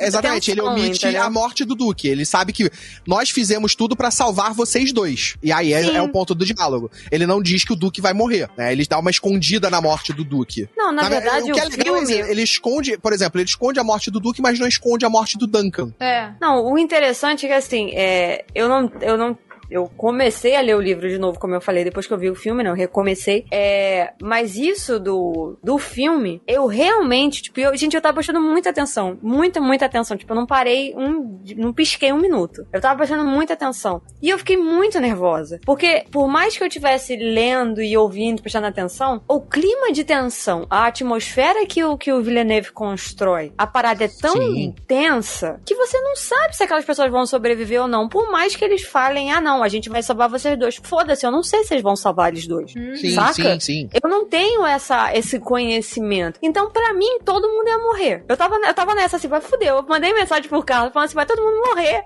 Não vai ter ninguém, não vai sobrar ninguém nessa porra. Vai explodir. Ele, mas o que, que você tá vendo? Eu falei, não, eles acabaram de chegar em Arrakis. Ele, ah, não, mas tem. Não, eu falei, não interessa, vai todo mundo morrer. É essa sensação que eu tô tendo. Vai todo mundo morrer. O Carlos morrer, em então... casa, assim, coçando o pé, tipo, eu falo ou não falo, né? Não, é não, o Carlos manda, tipo, continua assistindo, calma. Manda... Ele te manda o se fode aí, né, basicamente. É, não, não, vai, tem que falar, vê, vai vendo. Vai, vai vendo. vendo vai eu vendo. sei que era quase duas da manhã já. Eu tava, mano, eu tô. Ne... Eu fiquei, gente, eu fiquei muito tensa. E aí isso eu achei legal, tipo, muito legal. Porque é difícil você, depois de um tempo consumindo muita coisa, é, muita coisa de ficção científica, de fantasia. Você se envolver com alguma coisa. coisa, né? Exatamente. Você ficar empolgado e você falar, meu Deus, você se importar com os personagens. E você não olhar um negócio e falar, putz, isso é mais do sim, mesmo. Eu já vi sim. isso em Star Wars, eu já vi isso em Star Trek, eu já vi isso em Game of Thrones. Você não viu isso, né? Você tem resquícios e você tem é, semelhanças, porque essas obras recentes foram baseadas nessa que é muito mais antiga, né? É, mas você não tem essa empolgação do tipo, caralho, e agora, sabe? E vai todo mundo morrer, e o que, que é esse cu gigante? E essas naves? e o que que tá acontecendo? Pra gente Fala- poder falar, pra gente poder falar do cu gigante, Melissa, que precisamos chegar nisso. Vamos chegar, né? Vamos- Gente, eu vou falar chegar. que é um grande cuzão. porque, desculpa, a quinta série em mim não permite não fazer outra Exato, associação. Exato. E, e, assim, eu acho que o, o Carlos deu uma explicação muito boa quando ele puxou coisa do sistema feudal, né? Porque quando eu fui entendendo um pouco ali de como funcionava aquela questão é, da extração das especiarias e tal, de que um- uma nova casa ia assumir aquilo ali, uma espécie de monopólio, né? Eu falei, cara, isso aqui tá me lembrando muito assim, é- é a mesma pegada, se for puxar pra uma referência histórica real, da Companhia das Índias Ocidentais, né? Que você- Sim, Que você sim. tinha uma, uma empresa, digamos, empresa, tá, gente? Eu tô resumindo aqui, tô falando da maneira um pouco mais clara. Você tem ali uma empresa do século XVII, né? Que ela não é exatamente é, uma estatal, né? Ela não serve ao Estado monárquico ali, da, da- ali de Portugal, Espanha, União Ibérica, enfim, mas é, ela responde, né? é, como essas casas respondem ao imperador e elas têm um monopólio, elas tinham, né? O monopólio de extração do novo mundo, né? No caso do continente americano. Ah, do continente africano, justamente para pegar o que? Especiarias, né? Mais tarde você tem a questão é, escravocata, enfim, mas a princípio é para pegar especiarias, né? E, Uma outra relação e que as- você faz as- que. E- e- uma, e só- uma outra relação direta nisso, que é a do petróleo. Também, também. E uma coisa que eu, que eu acho interessante é que, assim como a, a Companhia das Índias Ocidentais, elas tinham que lidar com os povos nativos e elas precisavam de um, de um certo. ah, de ter tropas, né, com elas ali, pessoas armadas, jagunços, enfim, para lidar com os nativos. Você vê, você percebe isso também, que os nativos, no caso ali, são os Fremens, né? Então é muita Companhia das Índias Ocidentais, assim. Então, se você gosta de história. você vai olhar e vai fazer essa. Provavelmente você vai fazer essa, essa referência. E aí fica a grande questão: o que é Sora Barbosa? É verdade que a, especia, que a especiaria, no caso ali, é cocô de verme? É isso? É, eu não posso detalhar muito, porque como a gente não vai entrar em spoiler, e isso Hum. é explicado em detalhes em determinado momento do livro, eu acho que eu não posso explicar. E deve, provavelmente deve aparecer no próximo filme, né? Provavelmente. É, É, na verdade, provavelmente. é quase certo que apareça, pelo menos em bo- boa parte do que, que vai acontecer. Então, assim, saber o que é a momento- especiaria já é uma coisa importante na história. O momento onde a produção da especiaria no deserto é explicado já aconteceu no filme, só que a explicação não aconteceu no momento que ela deveria acontecer. Hum. Provavelmente eles vão deixar pro segundo filme, onde eles vão entrar mais ali na cultura dos Fremen. Sim. Ma- mas Eles eu- dão ali por alto que é aonde tem especiaria, tem verme. Hum, É. Entendi. E ela serve pra muitas coisas, né? Ela é uma espécie de combustível, mas ela é um alucinógeno foda também, né? É, no- no- ela não é combustível, né? Os navegadores, eles não, não são o motor da nave, né? Teve uma pessoa que me perguntou exatamente isso. Eles são o motor da nave? Não. Mas Eles dá, são... o filme um- dá a entender isso. Na verdade, o filme fala que os navegadores é o que torna possível a viagem entre planetas. Hum. Só que não porque ele faz os motores serem rápidos ou atravessarem as distâncias, mas porque ele traça a rota necessária para que você viaje interdimensionalmente, tipo num wormhole, numa velocidade warp, tipo igual Star Wars, dentro daquele espaço sem, por exemplo, sair do outro lado dentro de um sol É, ou sair dentro de um planeta. uma das coisas que a especiaria faz é a pessoa desenvolver ali um certo poder de presciência. E a presciência de Duna, ela funciona assim, como se fossem inúmeras linhas do tempo que você pode percorrer. Sempre são várias. Aí, é, os navegadores da guilda são é, caras que usam essa especiaria para poder é, visualizar ali as possíveis rotas para conseguir fazer essas viagens que o Carlos falou de forma totalmente segura. Sem a especiaria, o ser humano não consegue mais viajar pelo espaço. Seria um risco enorme porque você poderia simplesmente parar em qualquer lugar. né? Você não tem um computador, um navegador. Você- vamos pegar, vocês lembram de Star Wars? Em Star Wars, por exemplo, a Millennium Falcon. Sim. Tem uma das cenas, eu não lembro agora em qual filme especificamente que o Han Solo fala isso. Que ele tá fazendo, o computador está fazendo cálculos para realizar o salto no, no Warp. é O salto no buraco de minhoca. Isso. Esses cálculos precisam de um computador, que não existe em Duna. E aí, quem faz essa rota, esses cálculos, entre aspas, é o navegador que vê a rota, né? Ele nem Ah. calcula, ele olha o futuro e diz, ah, esse é o caminho melhor pra gente seguir pra chegar chegar lá e não explodir, e não morrer, e não parar dentro de um sol, não bater num planeta. É. Não bater... Entendi, É. entendi, entendi. Seria tipo um tardigrado? Ó, o silêncio. Eu não sei o que é. É. É porque em Star Ah, Trek. do. Tipo do. Do. Do, do Discovery, você fala? Da Discovery. Isso, isso. Que ele tem é, partículas. Peraí, a moto cuzona na hora que eu tô falando, pra variar. É, o tardigrado, ele, ele tá presente no, no Discovery, mas eu já vi em outros é, coisas de ficção científica eles é, citando que é um animal que ele é muito, muito antigo. Ele vive na, na galáxia, né? Tipo, ninguém sabe exatamente aonde. E ele tem algumas propriedades específicas que ele consegue. é, você consegue navegar. Tipo, você consegue pular de um ponto ao outro no mapa, né? No É, espaço. a ideia dessa da, da criatura dentro do Star Trek, né, ele estava funcionando como se ele tivesse uma rede de ele tem uma- microcosmo, é. de microcosmo na qual ele conseguia navegar, na qual ele consegue navegar. E aí o, a nave conseguia extrair através dele e ele fazer com que a nave viajasse dentro desse microcosmo eu chegar já- lá. É, mas eu já vi essa referência em outras coisas de ficção científica. Então, tipo, eu acredito que é um animal da mitologia, entendeu? E que é usado por outras coisas. É, Mas você sabe que o tardigrade existe, né? Ele é um, uma- um ser microscópico. É, não sei se ele tem essas propriedades. Provavelmente não, vai ter essas propriedades, mas. É, É, mas negócio é, é, é a teoria da viagem espacial, é a teoria da viagem do tempo, por exemplo, da Marvel também, que ela utiliza o mundo microscópico, a viagem quântica. Sim. né? É, é- é mais ou menos uma coisa nesse mesmo patamar de ciência fantástica. né? Basicamente Mas- é, é um, é um- é um chá de cogumelo que deixa o cara ali com a percepção foda pra viajar, né? Isso. É mais ou menos isso. E a especiaria é usada pelas Bene Gesserits, é utilizada. A explicação Pra- de noia, né, cara? É um chá de cogumelo que vai fazer você pilotar bem pra caralho. Mas é quase isso. É, é quase isso. Ela te dá poderes alucinógenos de pré-ciência. Né? Aham. Nenhuma, é, nenhuma relação com os Jedi ainda criada só depois que o George Lucas usou.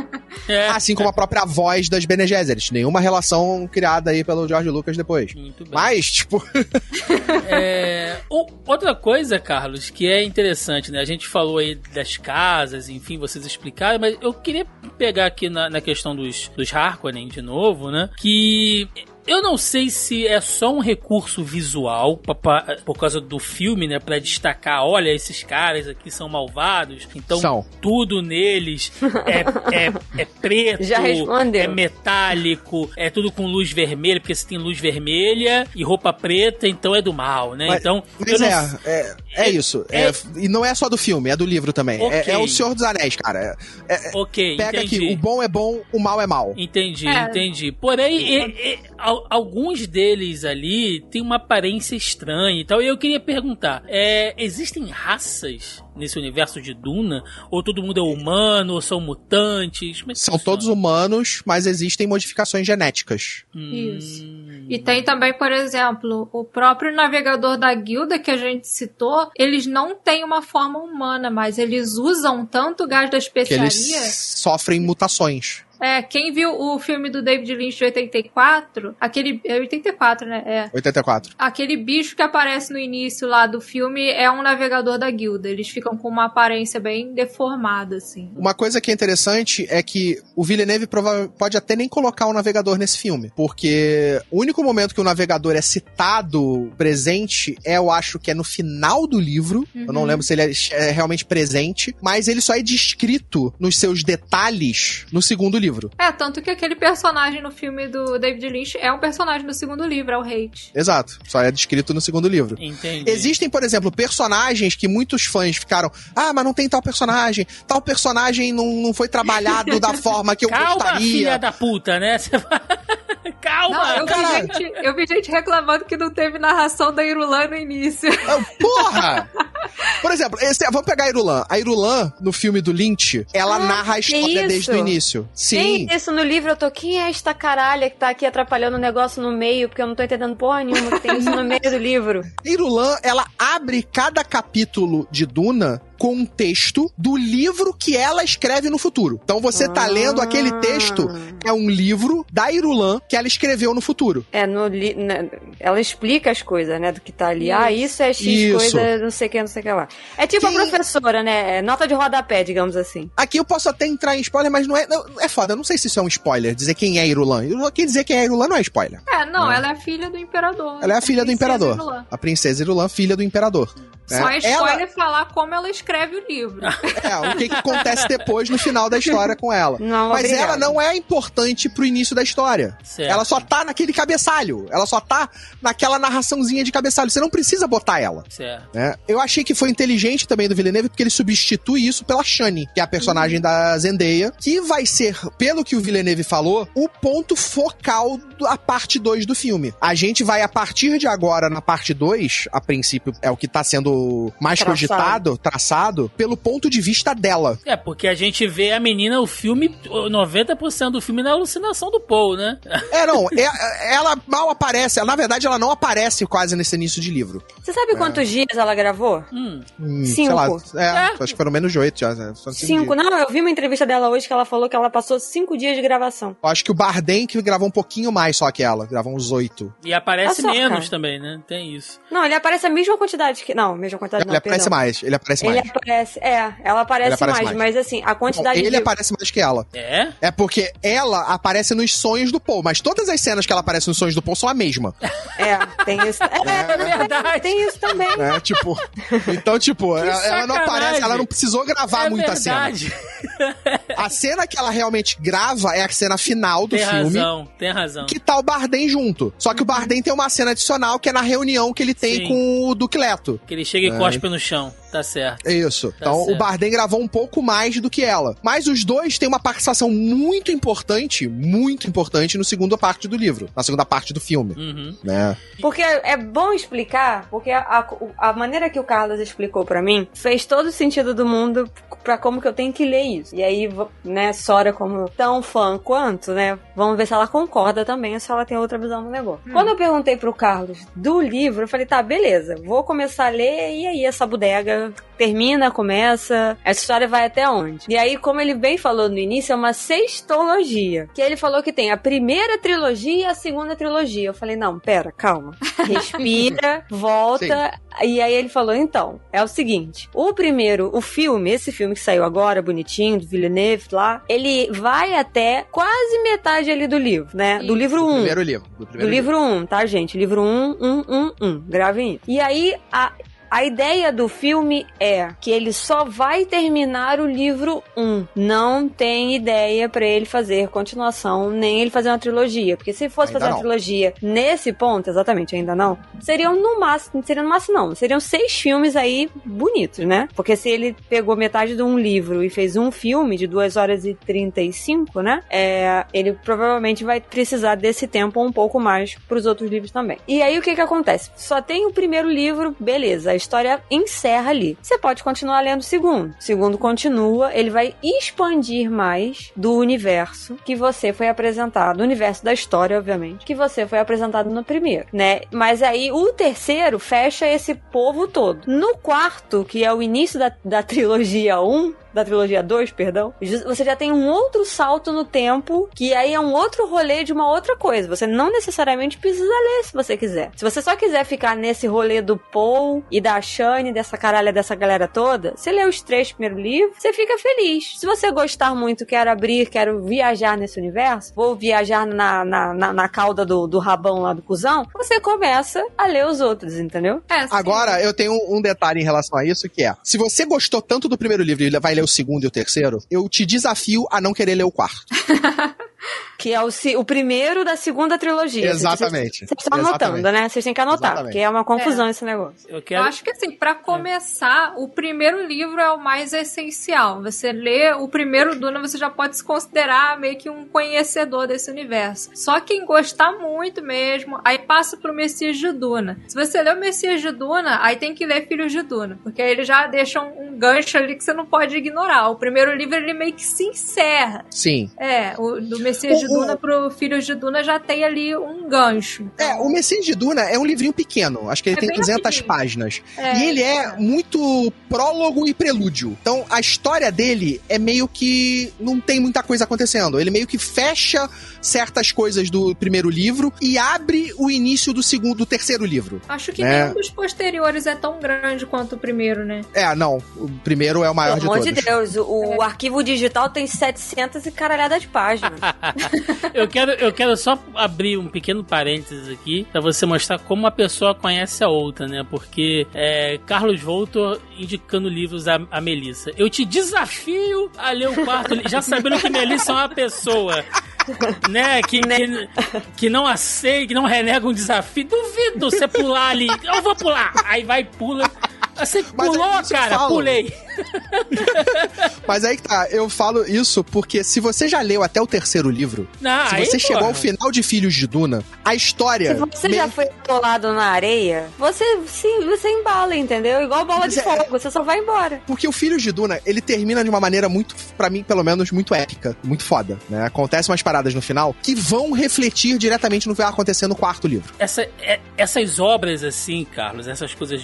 Isso é igual continuação de balada. Você tá numa, numa balada, a balada acaba, alguém vira e fala assim: ah, vamos lá no boteco, não sei onde. Você vai, cara. Você já tá meio Tem um after, doidão. não, você não tá entendendo, tem um after party. É, você já tá Cara, doidão, você Duna- quer beber, você tá animado, você vai. É uma cabeça de Ó, porco. vou te falar vai, o que, que Duna vai. é pra mim. Duna, pra mim, é um Réveillon de três noites virado direto. É tipo isso. tipo isso.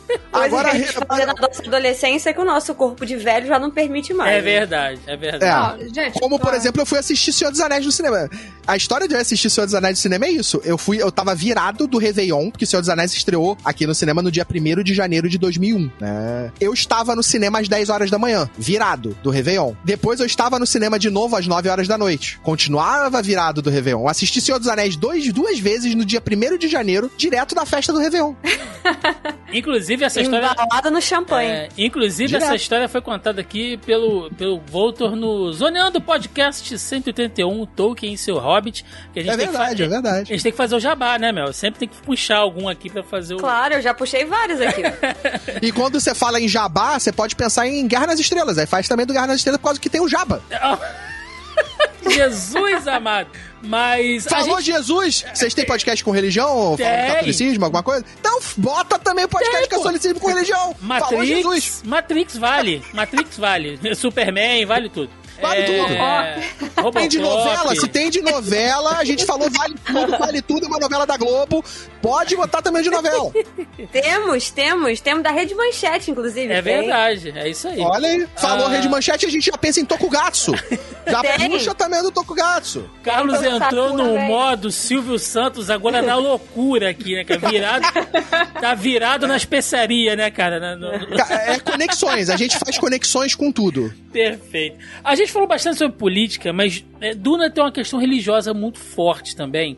E pode E ter- ecológica. E, ecológica. E- ecológica. A gente vai falar sobre isso também. É, essa questão religiosa, pra mim, eu entendo ali que tem uma espécie de, sei lá, de, não sei se é uma seita, não sei se é um culto, não sei. Sora, o que que é aquela véia de preto, Sora? Que eu não entendi, a tal das, das Dona Bene Gesserit. O que que é? As Bene Gesserit, O que elas... que é aquilo? Por trás de toda aquela aura mística está uma das mais importantes organizações políticas do universo de Duna. Exatamente. É tipo a Universal, é isso?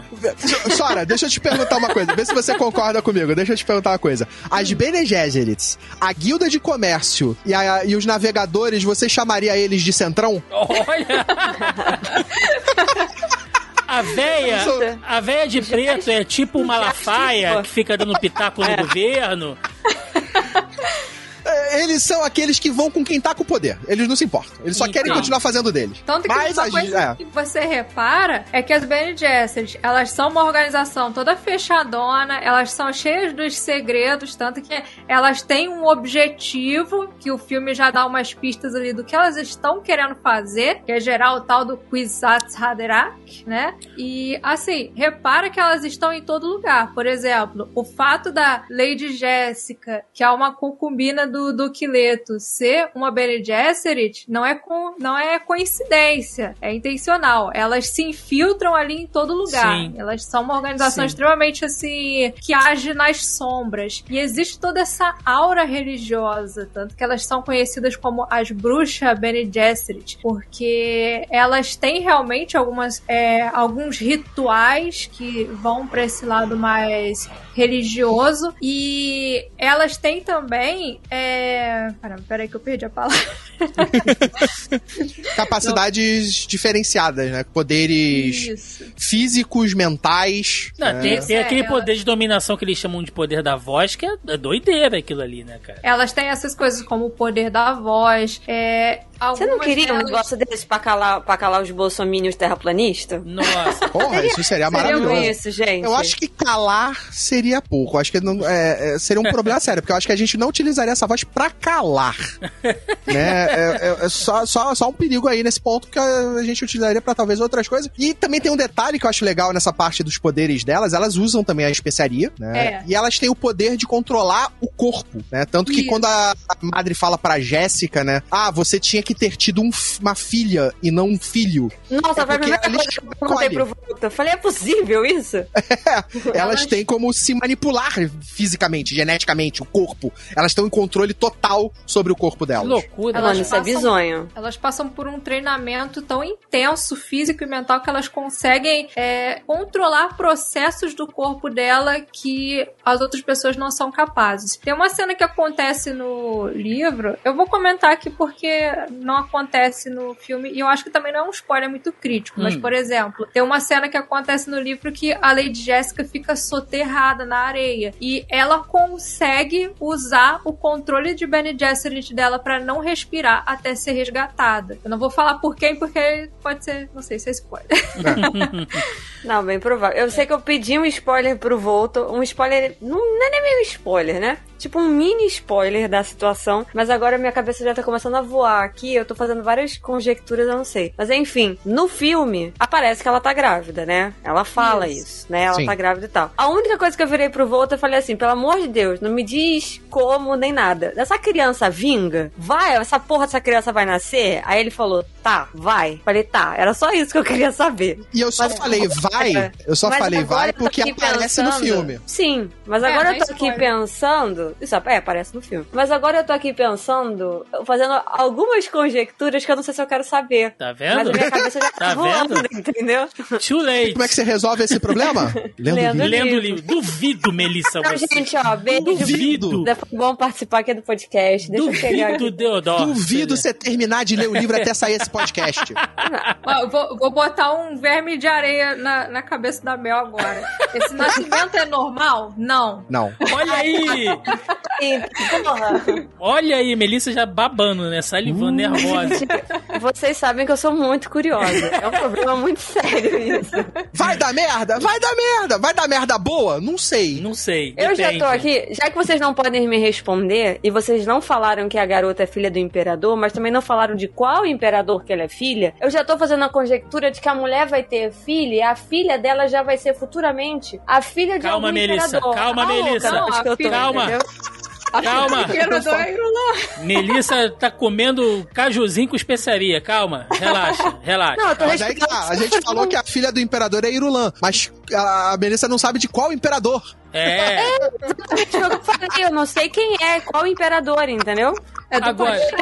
A filha dela já casou com alguém no futuro e teve uma filha, e Melissa é a tá filha louca. da filha dela que é a tal da Irulã, entendeu? Melissa- Eu já tô nas Melissa completamente louca nesse momento agora. Eu tô me Gente. sentindo o Paul Atreides quando tá na- no deserto, a especiaria começa a deixar a mente dele toda confusa. Quando a gente acabar de é gravar, a isso. Melissa Isso aí, deitada no chão do quarto com a mão em cima do peito, assim, olhando pro teto. Melissa, me fala o seguinte: você por acaso jogou canela pro alto e tá cheirando aí? Pô, falando que canela dá barato, né? Não tô afim de morrer, não. Cheira, cheira páprica. Ah, beleza. Gente, é, você falou uma, uma coisa, Sora, e, e, isso também tá presente no, no filme, né? Essa explicação que elas realmente ela, ela não tá ali por coincidência, né? Que elas vão se infiltrando e tal. E tem aquela coisa delas estarem tentando criar uma espécie de escolhido, né? Pelo menos é isso que é explicado ali no filme. E de certa uhum. maneira eu acabei pegando uma outra referência aqui, não é bem ficção científica, mas é esse hábito delas, para quem gosta aí de, de Marion Zimmer, né? É, é muito que é mostrado nas Brumas de Avalon. Porque as sacerdotisas de Avalon era mais ou menos isso, né? Elas eram treinadas naquela doutrina ali da, da, da, da questão da, né, da questão da, da, da Wicca, da, da, ali da cultura celta e tal, lá em Avalon. E depois elas eram introduzidas nas grandes casas, nas grandes famílias, entre os nobres, para manter a, a, a, antiga religião viva, né? Então, uhum. lembra um pouco, assim, essa questão é, mística, mas que tem um, um papel é, social e político muito forte, né? Não é só o a religião. Herbert, o Herbert, ele tinha um esse background de estudioso, de. Ele era um jornalista, fotógrafo, ecolo... consultor de ecologia, né? E ele pegava muita coisa da história, né? Tipo, Duna, ele é baseado, tipo, as culturas. É, a gente citou várias coisas temas. aqui, né? Sistema Sim. feudal, índias ocidentais, né? E a gente tá falando de, de realmente de coisas históricas aqui reais mesmo. E, e, tem uma das coisas que eu, que eu vejo na história do Herbert, né? Em toda a saga de Duna, principalmente na, na, nos seis primeiros livros, pelo menos, né, dos, dos escritos por ele. E que, para mim, o Villeneuve conseguiu me passar isso, é o medo do, do líder, o medo do cara carismático, o medo do Messias, o medo do cara. Ah, eu tenho é medo do Messias. Eu tenho ah, medo. Eu e é isso, cara. Isso tá. Tipo, eu não sei se vocês viram quando eu fiz a entrevista com os atores, eles falam isso, né? Eles falam até do, do, do nosso do nosso Baron Harkonnen. É, o Stella ele, ele cita o nosso, né? É, ele cita o nosso Barrão Harkonnen. Mas, tipo, a parada do, do Duna, do, do, do, medo que o Frank Herbert tinha dessa coisa do líder carismático, né? Tá todo no livro. O Paul, ele é o herói, entre aspas, do livro, mas ele é também o cara que vai trazer a destruição, né? O Paul vê isso naquela cena da tenda com a mãe, ele vê. Eu, eu vejo o nome do meu pai e sendo usado para criar guerra, destruição e morte. Isso. Né? E o Herbert falava isso, né? Ele tinha, para mim, uma das entrevistas, praticamente em todas as entrevistas que ele deu, ele falava sobre esse tópico. E ele falava sobre, por exemplo, um exemplo que ele dava, né? Ele preferia lá nos Estados Unidos, né? Aí eu não sei, tem que também situar as pessoas, para que eu não sei se as pessoas vão conhecer uh, John Kennedy, o Kennedy e o Nixon. Né? Mas... O Kennedy era o queridinho de todo era mundo. Era o, o, cara popular que todo mundo é. adorava, todo mundo acreditava e seguia cegamente. Isso. E o Nixon era o cara que, tipo, ninguém acreditava nesse cara. Esse cara, porra, peraí, o que, que você tá fazendo? Deixa eu ver esse papel que tu tá assinando. O que, que tu tá fazendo? Era, era, o cara que todo mundo, era o líder, que todo mundo desconfiava e olhava por cima do ombro dele para saber o que, que esse cara tá fazendo. E o Herbert falava que ele tinha muito mais medo de um líder como o Kennedy, porque é um cara que poderia trazer as massas e trazer ideias que poderiam causar mais destruição e mais caos do que um Nixon, né? Se você for para trás na nossa história, a gente vai para um Mussolini, a gente vai para um Hitler, a exato, gente vai para um, para um César, são aqueles caras que, a, que, carregavam a massa, o povo, nas suas palavras. E ele nos seus isso, atos. E, e, e são ele viu isso. São os mais na... maléficos, é. né? Mais prejudiciais. E ele viveu Sim. isso na juventude dele, né? Lembrando de novo, Duna é de 65, então você pega influências ali pós-segunda guerra, ainda que estava recente. É, o Frank então... Herbert é de, ele nasceu em 1920. Sim. Então, sim. ele viveu é, os assim. resquícios ali, as influências do que aconteceu na Primeira é, Guerra, ele viveu na sua guerras, infância. Sim. E pegou o período mais duro da Segunda Guerra. Exatamente. Tem até uma entrevista que é engraçada, que o Frank Herbert ele pega e fala assim: um dos meus políticos favoritos é o Nixon, porque foi ele que ensinou pra gente que a gente tem que desconfiar dos nossos governantes. Exatamente. Isso eu acho muito bom. Exato. E ele faz isso no livro, né? Ele te dá essa ideia no livro. E eu achei que, por exemplo, o filme do, do Fincher, do Fincher, do Lynch, a gente não vê isso de cara. Ele bota o Paul como o líder salvador. Já nessa versão do Villeneuve, a gente vê o medo disso. Até ah, eu coisa... fico no cagaço o tempo inteiro. Pra mim, todo mundo é mal, todo mundo vai morrer. Vai explodir essa porra desse país. Falei, gente, o planeta, né? Não, pai, vai explodir esse país, esse planeta. Eu falei, gente, não, não e, sei. E mesmo o Duque Leto, que era um líder adorado, carismático, a, o povo dele todo aclamava seu nome, por culpa dele, por culpa da honra que ele carrega e da, da obediência que ele tem, ele levou toda aquela galera pra morte. Ê, Ned Stark, um abraço! levando toda aquela galera pra morte. Ned Stark, o Leto, um abraço nada pra você. Que é exatamente, do que, que é o Eddard Stark, exatamente. Né? Então, tipo, bem. tipo, é, são pequenas coisas que, tipo, ah, não, ele é o cara honrado, pô, ele tá só obedecendo o imperador. Né? Mas é, o obedecer, o ser é, subserviente, fez com que ele levasse todo o seu povo, toda a sua casa à destruição. É, tem. O Duque Leto tem toda essa questão. Ele é um cara muito bom, por causa disso ele ganha popularidade, ele tá sempre preocupado com todo mundo. Só que, como dizem, falta malícia nele, a malícia política. Tem até um episódio do Star Trek que é muito interessante que o capitão. Caraca, agora eu esqueci o nome. Capitão da o... temporada clássica, Kirk. Isso, o? Capitão Kirk. O Kirk. ele tem o lado bom dele separado do lado mal. Nossa, Quando genial esse episódio. O lado bom dele é mirror, separado, mirror. ele perde a capacidade dele de liderar, porque ele precisa de certas coisas que ele não tinha, que ficaram ali no lado maldoso dele, no lado ruim. Ele precisava, às vezes, saber ser duro com as pessoas, não podia ter tanta compaixão por todo mundo. Sim. Ele tem que desconfiar das atitudes, né? Porque ele não pode eh, chegar simplesmente num planeta e aceitar que aquele que aquele emissário tá falando e achar que Isso. todo mundo é bonzinho. Nossa, esse episódio acho que é da terceira temporada, se eu não me engano. É Como... da primeira. É da Como... primeira? É. Esse que, eu, esse que eu tô citando é da primeira temporada. Como já diria o Itachi em Naruto, né? Ele falta ódio, Sasuke. É. Né? Porque o ódio constrói, né, Melissa? A gente, o amor não constrói ah, nada. É, o amor não constrói porra nenhuma. O amor só serve pra fuder a gente. Mas, mas o, o ódio, ele ah, une as ah, pessoas, gente. O ódio. É. o ódio une as pessoas. Sim, gente. o ódio une. O ódio em comum então é uma beleza. Uh! E, e aí a gente.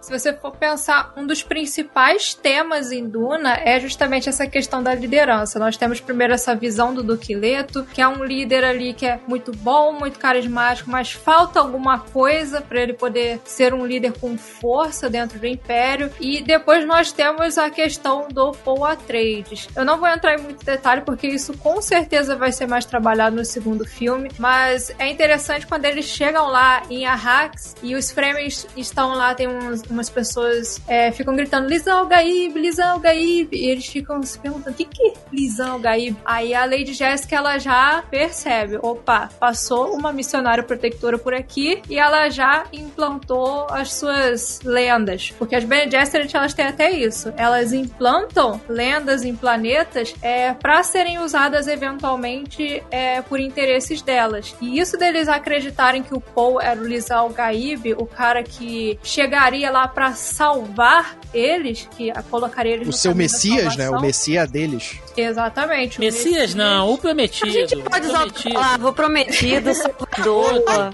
Vamos é, usar é, outro. Sabe por quê? Tá ok? Mas sabe por que, que o Messias outro. é bom? Porque o Messias é o falso salvador. É. De, dentro do livro, no próprio livro, na história de Duna, a coisa do Messias é tratada como um líder que não é bom. É um falso é. ídolo, tudo bem, mas é porque a palavra já, né?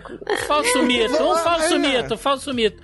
Agora, vocês puxaram essa questão da liderança do Paul. E, e, cara, que personagem, assim, eu não sei como, como ele é no livro, ele e a Jéssica, mas uma coisa que eu gostei é que, assim, é, geralmente, em 90%, né, é, quando você segue nessas obras, assim, a questão da jornada do herói, que você tem o, o, o príncipe ali, né, o, o, cara que é quem vai herdar tudo do, do pai, que morre ou que se sacrifica, geralmente, é, quase sempre, no começo de cada história, é um personagem meio irritante, porque ele é muito imaturo, ele ainda tá aprendendo as coisas, ele é muito impulsivo e tal. E o Paul, é, pelo menos no filme ele me passou isso. Ele ainda ele tá nas confusões dele e tal, mas ele me parece que ele tem um preparo não só físico ali de, de treino e tal, mas de liderança que já deixa ele assim, mesmo jovem, ele é um personagem maduro em certas coisas.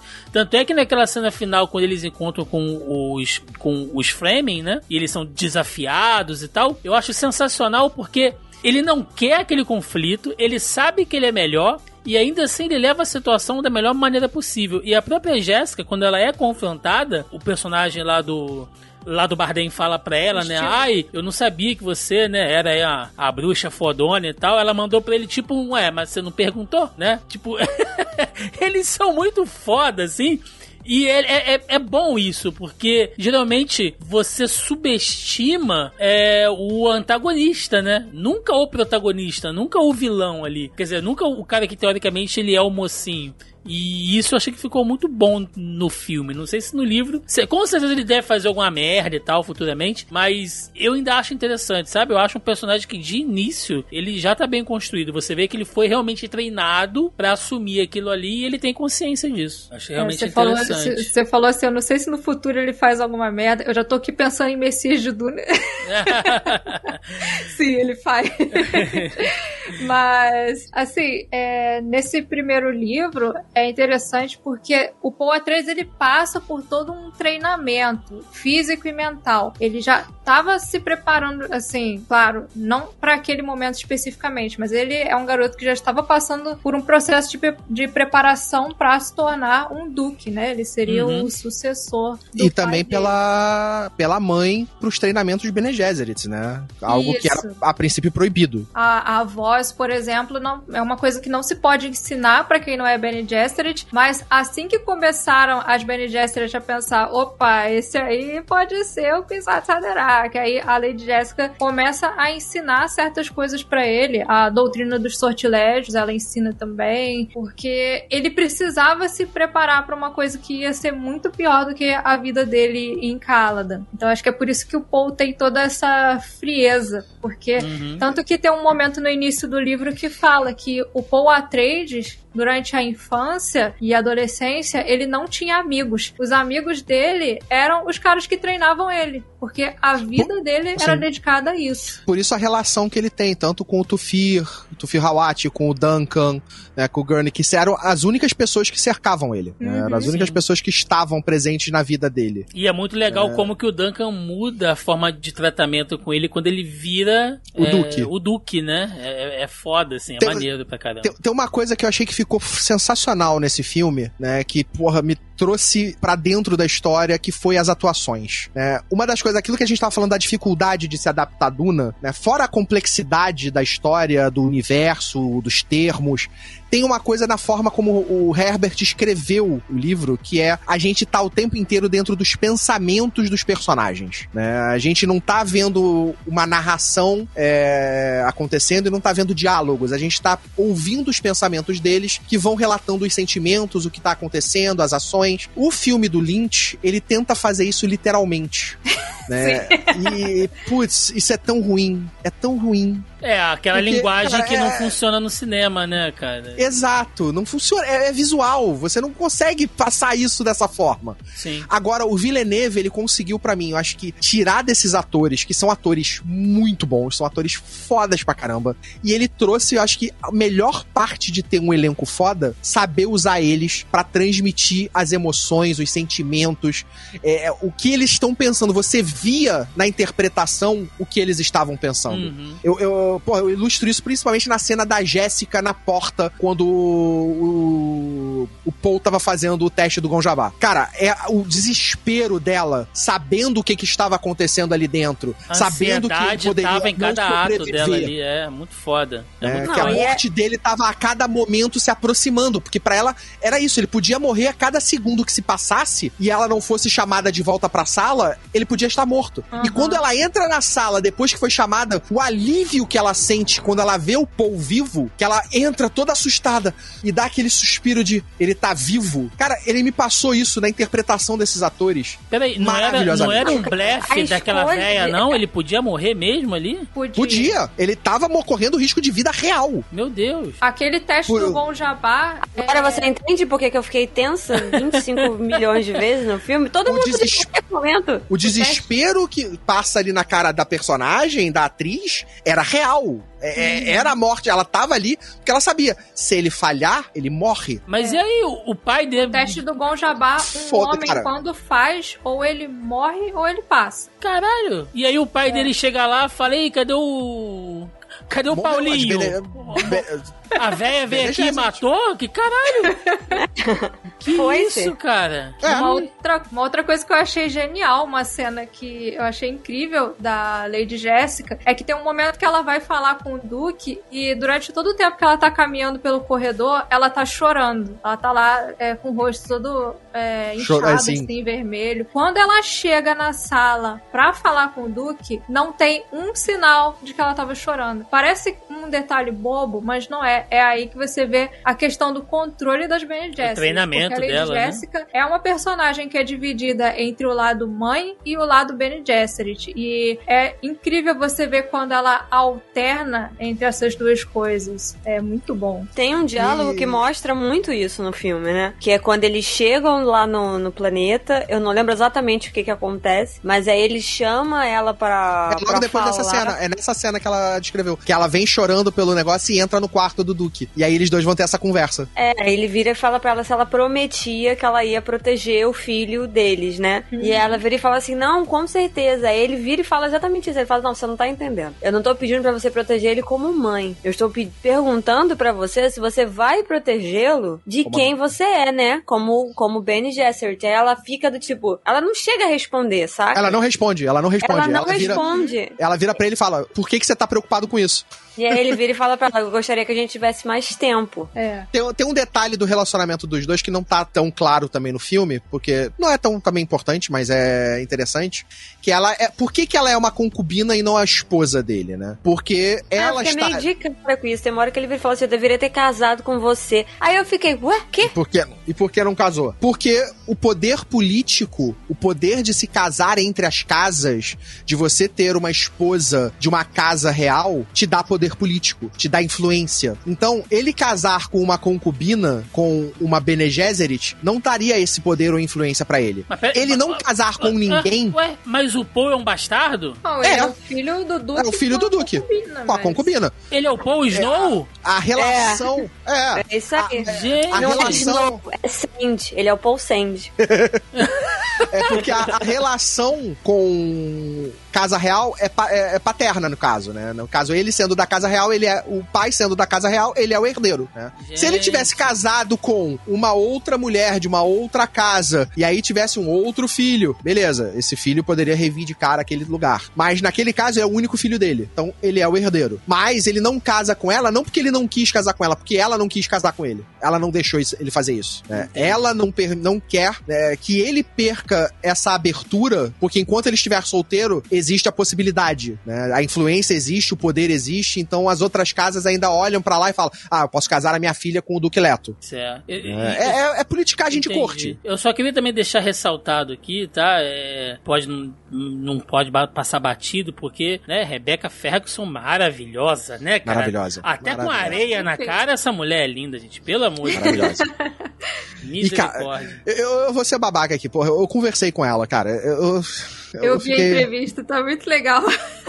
Cara, é- é- ela é uma pessoa maravilhosa. É, é foda. Eu- Sem eu- dúvida. Não, ela é muito palhaça. Eu tava assistindo uma entrevista dela hoje, que ela dá pro Stephen Colbert. Pra quem não sabe, o Stephen Colbert é tão nerd quanto nós, né? Ele é apresentador de um programa, né, na, na televisão americana e tal. E ele é muito conhecido porque ele é muito fã de Senhor dos Anéis. É, mas ele também é muito fã do universo de Duna. Então, tipo, ele entrevistou, por um acaso, ele entrevistou todo o elenco ano passado, quando tava naquela de vai sair o filme, não vai sair o filme. Obviamente, o filme não saiu, como a gente já sabe, né?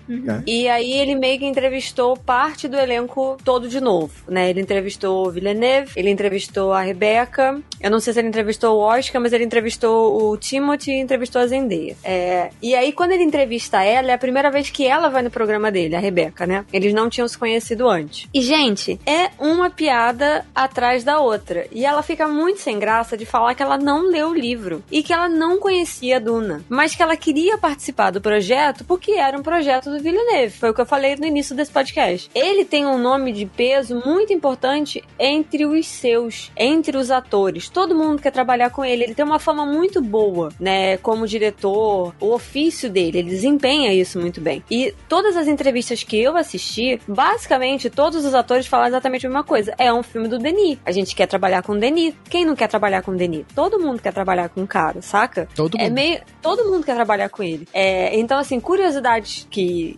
é essa, tipo, que ela queria trabalhar com ele, é, e ele queria, ele tinha o papel em mente para ela, ele contatou a agente dela, e a agente dela foi, falou com ele, eles tiveram uma teleconferência, e aí ela falou que durante, tipo, uma hora e meia, duas horas, ele explicou tudo do filme que ela precisava saber, inclusive do personagem. E aí ela falou que ela tentou ler o livro, tipo, que ela não conseguiu ler o livro, ela realmente não conseguiu, ela fala, eu não consegui ler o livro. O Timothy, que a gente já falou, né, o Thiago falou aí do papel do, do Paul Atreides, essa coisa toda, ele é, uma, ele colocou um alerta no Google para qualquer coisa relacionada ao Denis e ao filme, porque ele queria, porque queria trabalhar com o Villeneuve, porque ele não tinha passado no papel para no papel que ficou com o Paul Dano em Suspeitos, né? Ele não foi aceito no papel, então tipo ele tava meio com com não, ele fala que não é meio um ranço, saca? Mas que ele queria muito trabalhar com o cara. Então que ele ficou muito em cima, tanto que eu acho que o primeiro nome confirmado no elenco é o nome dele, porque ele ficou em cima. Então assim, essas curiosidades acrescentam mais ainda ao projeto e acrescentam mais ainda a história. De você saber que pessoas específicas que queriam porque queriam trabalhar com o cara e algumas nem sabiam o que, que era o projeto. Outras, como o próprio Josh Brolin e o, o Oscar Isaac, eles já haviam trabalhado de alguma maneira com o Villeneuve antes. Então, tipo, era uma coisa mais certa de que eles estariam nesse projeto, né? Outros, né? O, gente, o elenco é muito grande. A, a, a Rebeca, o Javier, o Timothy, a Zendaya, ninguém tinha trabalhado com ele, né? O Stellan, o, Dave, o Dave Bautista, ninguém tinha trabalhado com ele. Ele trouxe o, o Bautista. Ele trouxe o Bautista. No... Não, é o Bautista já, é verdade. É. Bautista O Javier também, então é ele no Sicário, não é? Hum, não. não. é o Benício Del Toro que tá em Benício Sicário. Del Toro, ah, é. Sicário. Nossa, eles são muito parecidos. Trouxe o Momoa e trouxe o Bautista, que o pessoal fica muito nessa coisa de que, ah, são caras que estão fazendo filmes de brucutu e tal, mas trouxe a galera pra fazer, né? Então, Cara, é... o, o Bautista, ele é culto pra caramba. Sim, Sim, sim. É, sim. Ele tem. é, Ele lê pra Gente, caramba. Ele é, O Bautista é tipo pra o Dolph, o Dolph Lundgren, que tem PHD em sei lá o que É. quanta e faz papel em Mercenários, entendeu? O maluco é PHD em sei lá o que. Ele é inteligente pra caralho, o QI dele é lá na cacetada das alturas, mas ele Ah, faz ah. o cara que não sabe falar inglês e que é um lutador russo, entendeu? Sim. Não, é... desse elenco não dá pra não destacar o Skarsgård, né? O cara arrasou Cara, demais nesse tá, filme. tá monstro. Os dois estão maravilhosos. Eu, eu, eu- eu, sinceramente, a- quando os dois apareciam em cena, a relação dos dois, a atuação, é de dar medo. Sim. É.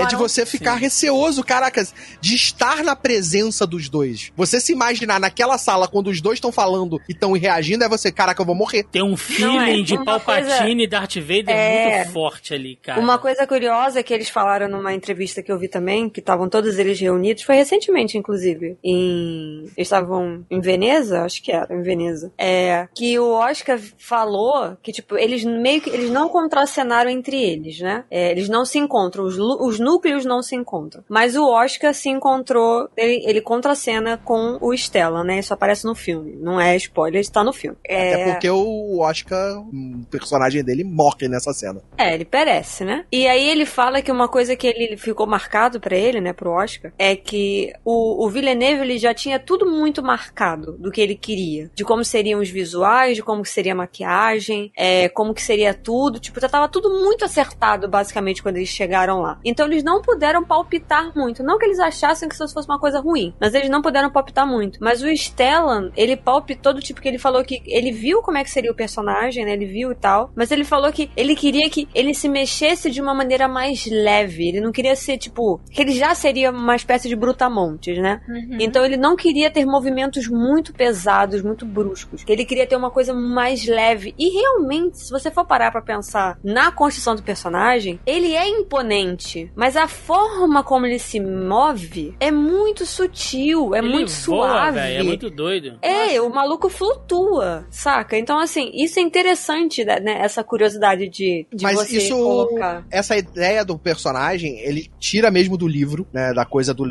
da- dessa coisa meio que leveza, né? Ele é uma criatura quase gutural, uma criatura, tipo, difícil de se olhar, que tem uma aparência grosseira, né? Mas que flutua na tua direção, né? Que voa. E tem uma cena pra mim, que, que é a primeira cena que eles dois, eu acho que aparecem juntos, que é quando o Bautista vai na- e ele tá tomando banho, e o Bautista fica puto porque estão entregando Duna pros Atreides. E aí, essa cena, cara, essa cena pra mim é sensacional. Ele entrega bem você- ali, né? Porra, o, o Bautista, a- a- ele passa raiva, ele passa o, o desejo de por que que esses caras estão, tipo, uma voz quase gutural.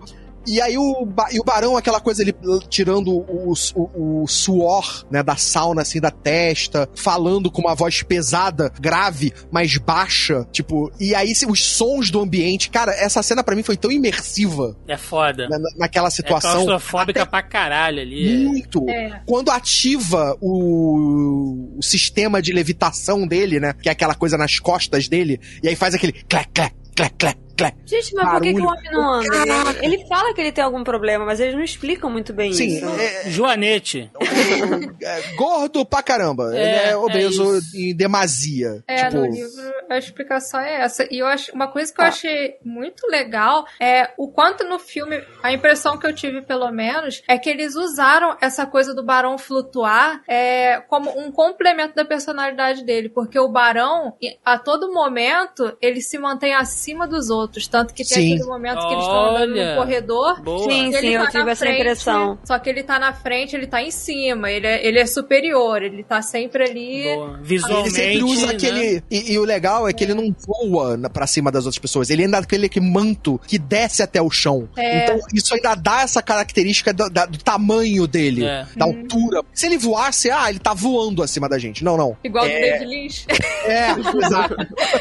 Não, ele tá conectado no chão. Ele tá no chão, mas voando à nossa altura, tipo, É. acima de nós. Não, é, as vestes muito- dele estão raspando no chão, tipo, Sim. no chão exatamente como os subalternos dele estão passando no chão, né? Mas ele tá acima. Tem uma- Exato. Tem uma, narrativa Isso- interessante. Isso é uma parada também que nesse filme ficou maravilhoso, que é o figurino. Sim, O porra. figurino desse filme, as roupas da Jéssica, as, a- as, trans, as casas, as roupas das casas, as vestimentas Eu de vou- todas as características, de todos os lugares, tipo a, a comitiva imperial. Eu achei tudo maravilhoso. Voltor, eu, vou, eu vou aproveitar que você puxou esse, esse ponto, um outro negócio que tem na nossa pauta aqui, que é a questão da fotografia, né? E aí a gente pode colocar também a questão do figurino e tal, o visual do filme em si. E uma coisa que eu fiquei vendo, cara, é, literalmente vendo nesse filme, é como tudo é grandioso. Tipo, nada. A nave não é só uma nave, ela é um grande bloco de metal que vai botando uma sombra onde ela chega, sabe? As bases, as construções, os silos de É extração. tudo de Itu. os- é tudo! é gigantesco nessa porra desse filme, meu irmão. Mostrando E, como as e isso eu pessoas achei que são. foi sensacional, É o como o sensacional. Villeneuve transmitiu isso. E ao mesmo tempo que tudo é gigantesco, tudo é sóbrio, tudo é rústico, tudo é quadrado, é retangular, é oval, sabe? Tudo são formas geométricas, não é aquela Não coisa... é aerodinâmico, né? Não é, É, aquela coisa que a gente vê. cara. Isso é- entra de novo naquela coisa que eu tava falando do, do futuro não conectado. Uhum. Porque aquilo ali, não, você não consegue trazer aquelas naves, olhar pra aquelas naves e pensar: porra, isso aí parece um avião, isso parece um, um avião a jato, ah, isso parece um drone. Não, é tão desconectado de tudo que a gente tem hoje. É uma. Por exemplo, aquela nave da. eu fiz a brincadeira, aquela nave da. Quando eles chegam pra dar a notícia da guilda, é, quando eles chegam pra dar a notícia do imperador, né, quando ele vai para com a comitiva, aquela bola que pousa, pra mim me lembrou a Coração Dourado, a Coração Dourado do Guia do Mochileiro das Galáxias, por exemplo. Não, é muito incrível, cara, porque... É Coração Dourado? Eu não, não tenho Agora eu não referência. lembro. Agora eu Mas- não lembro também. É, é, é, é Acho que tão, é Coração Dourado. é tão incrível assim, porque... Eu acho é interessante isso. que a parada é funcional. É, é, mas é isso. São, é, é uma tecnologia que você sabe Você que ela é não- mas ao mesmo tempo Exatamente, mas ela É é, rústica. um- é, um- é rústica, mas ela é funcional, é o necessário. Ah, beleza. A gente tem é, placas aqui que a gente vai levantar, um campo de força, sei lá, que eu não lembro o que que era exatamente, porque à noite tem as tempestades e tal. Então, assim, eles não se preocupam com beleza, com design, porque não tem por que se preocupar com beleza. Os próprios palácios são coisa. sóbrios, assim, são Exatamente. pedras, Então, são... o máximo tem um- umas. Como é que é? Carvings? Esqueci a palavra em, po- em português. Como? Tem um- uns encarvings. Tem uns, uns Entalhes. entalhes. Entalhes, entalhes. É, tem uns entalhes pra, tipo, botar como se fosse uma obra de arte, né? E aí tem umas paisagens que estão entalhadas na própria pedra, né? Que é da onde vem a- aquele inseto bizarro lá que quase mata o Paul lá naquela cena, né? Aham. Então, assim, tem essas coisas de beleza, né? A gente tem a roupa de cama, tem alguns objetos. Mas é então, tudo assim, sóbrio. tem um lance. inclu- É Exatamente. sóbrio. Tem, inclusive, a a- as poucas coisas que a gente tem de design, design várias aspas, tá, gente? É, e coisas de beleza, assim, de objetos de decoração, é aquela cabeça de touro, de boi, Uhum. que fica pendurada na parede. Sim. E aquele outro objeto, que é um toureiro, né? Que é uma, uma escultura em mármore. É, o Villeneuve ele usou muito essa esse simbolismo do touro pra representar ali o momento, porque o que o touro significa no filme, o touro no filme significa a morte do duque se aproximando, porque o pai dele foi morto por um touro. Sim. Por isso o touro vai se tornando cada É vez símbolo. mais presente à medida em que a morte, a morte dele vai se aproximando. E o touro tá sempre acima, né? Sempre paira sobre ele aquela ameaça. E é, é, é- é isso, cara. É realmente incrível. As próprias roupas da realeza, né? Digamos assim, é, é, é tudo militar, cara. Tudo parece farda, sabe? É, Uhum. é tudo muito, muito sóbrio. É, porque você tem que estar pronto pra qualquer punhalada qualquer segundo, né? Sim, Você não tem, sim. tipo, você vê que eles não têm um minuto de, de, de sossego. Paz de, nessa caralho. de- não né? tem, você não tem paz nessa caralho. Nem É. os coqueiros, coitado. Quando apareceu os coqueiros, o cara lá regando com um pouquinho de água, eu falei, essas porra vão explodir. Não deu outra, pegou fogo. Não deu outro. E. Uma coisa que eu também gostei bastante nessa parte da direção de fotografia foi como eles usaram é, o ambiente pra criar, é, para passar alguns sentimentos. Por exemplo, quando eles estão em Caladan, é, que tá sendo um momento de muita melancolia pra família Porque eles estão indo pra Hax, mas eles sabem que não é por um bom motivo, que não é uma coisa boa pra eles. É, é tudo muito cinza, é tudo muito azulado. Mesmo Caladan sendo um planeta de natureza rica, fica bem claro que Caladan é, tem um momento no livro que o Duque até fala que em Caladan nós temos a força do mar e Mar do e ar. do ar. Isso. É um planeta excelente. Eles estão mais. É tipo aí, é, é como se fosse pra ser, acho que é a Escócia, se eu não me engano, né? É, eles Tem representaram uma como se pegada fosse a muito da Escócia. Escócia. É, tem uma Isso. pegada muito escocesa. Mas aquela névoa, realmente, fica coisa cinza, é, é um momento fúnebre, né? É um Aquele momento de clima de- despedida. que vai começar a chover, parecendo que vai começar a chover, né? Começa a ficar meio nublado, meio escuro o dia. E quando eles chegam em Arrakis, quando a porta da nave se abre, a primeira coisa que entra, a luz do sol. Porque em Arrakis o calor, o sol, ele é opressivo. Então ele já entra, ele Já tá sentem. sempre ali. Às vezes eles estão dentro do palácio lá em Arrakina e nas janelas, por mais que o ambiente seja escuro, mas a luz do sol tá ali entrando, porque ele faz questão de te mostrar, esse lugar aqui é agressivo. Esse lugar vai consumir essas pessoas. Aí o design tem muito a ver com isso também, né? Porque as cores são sóbrias, justamente que a gente já tem a luz do sol, que é uma cor quente. Então você não pode ter outras cores vivas ou de paletas é, correspondentes, né? Que brigue com a luz do sol. Então, tipo assim, você não tem vermelho, você não É. tem laranja, você não tem amarelo, você não tem nenhuma dessas cores pra abrigar. Você tem todas as cores frias o tempo inteiro. Você tem vários tons de marrom, você tem branco, tem preto, cinza, grafite, é, você tem o bege, né? Você tem a, é, a-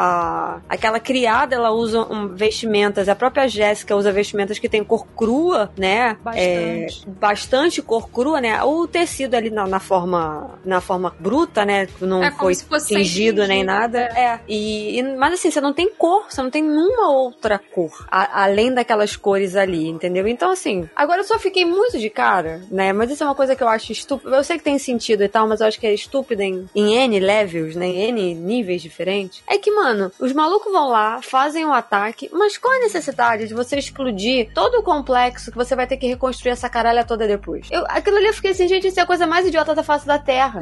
Intimi- Mas aí que tá, os Harkonnen trabalham na base do medo e da intimidação. Não, eu entendi, mas eu ainda acho a coisa mais idiota da face da Terra. Você vai ter que gastar dinheiro pra você reconstruir aquela caralha toda depois. Mas aí que tá, pros Harkonnen dinheiro não é o problema. Sim. É mais fácil Entendi, resolver o tudo. negócio e, e acabou, entendeu? Ah, vamos soterrar todo mundo e é isso aí. É, é isso aí. É isso aí. O jeito acabou. mais fácil de acabar com a casa trade. Acabou. Não é lutando no solo. O solo eles lutaram quando precisavam, tipo no palácio e em outros lugares. Mas ali naquela área onde eram, eles atracavam as naves, aquilo ali destrói tudo. Exatamente. Aí os homens correndo, aquilo ali Não, naquele você tem- momento. Tem uma eu, cena. eu comecei quando a rir, porque a minha mãe, quando vê essas coisas, minha mãe sempre fala: Eu acho que isso é a forma de luta mais idiota da face da Terra. Você sair correndo de frente de um pro outro. Mano, você não corre de frente pra pessoa. E aí eu fiquei rindo sozinha. Porque eu lembrei, se ela tivesse, falei, mãe, se ela tivesse assistindo essa porra comigo, ela tava reclamando horrores aqui no meu ouvido. Mas qual cena que eles de- correm pra cima dos caras? Ué, quando começam os ataques, o Gunny leva todo mundo, casa Não, trade, ele- casa trade, saem Mas, correndo. é- mas eles saem correndo pra pegar as naves. Mas tá, tá- mas tá rolando uma explosão do caralho e você sai correndo. Sim, eles têm que correr pra tentar pegar as naves e tirar elas do chão. Só que eles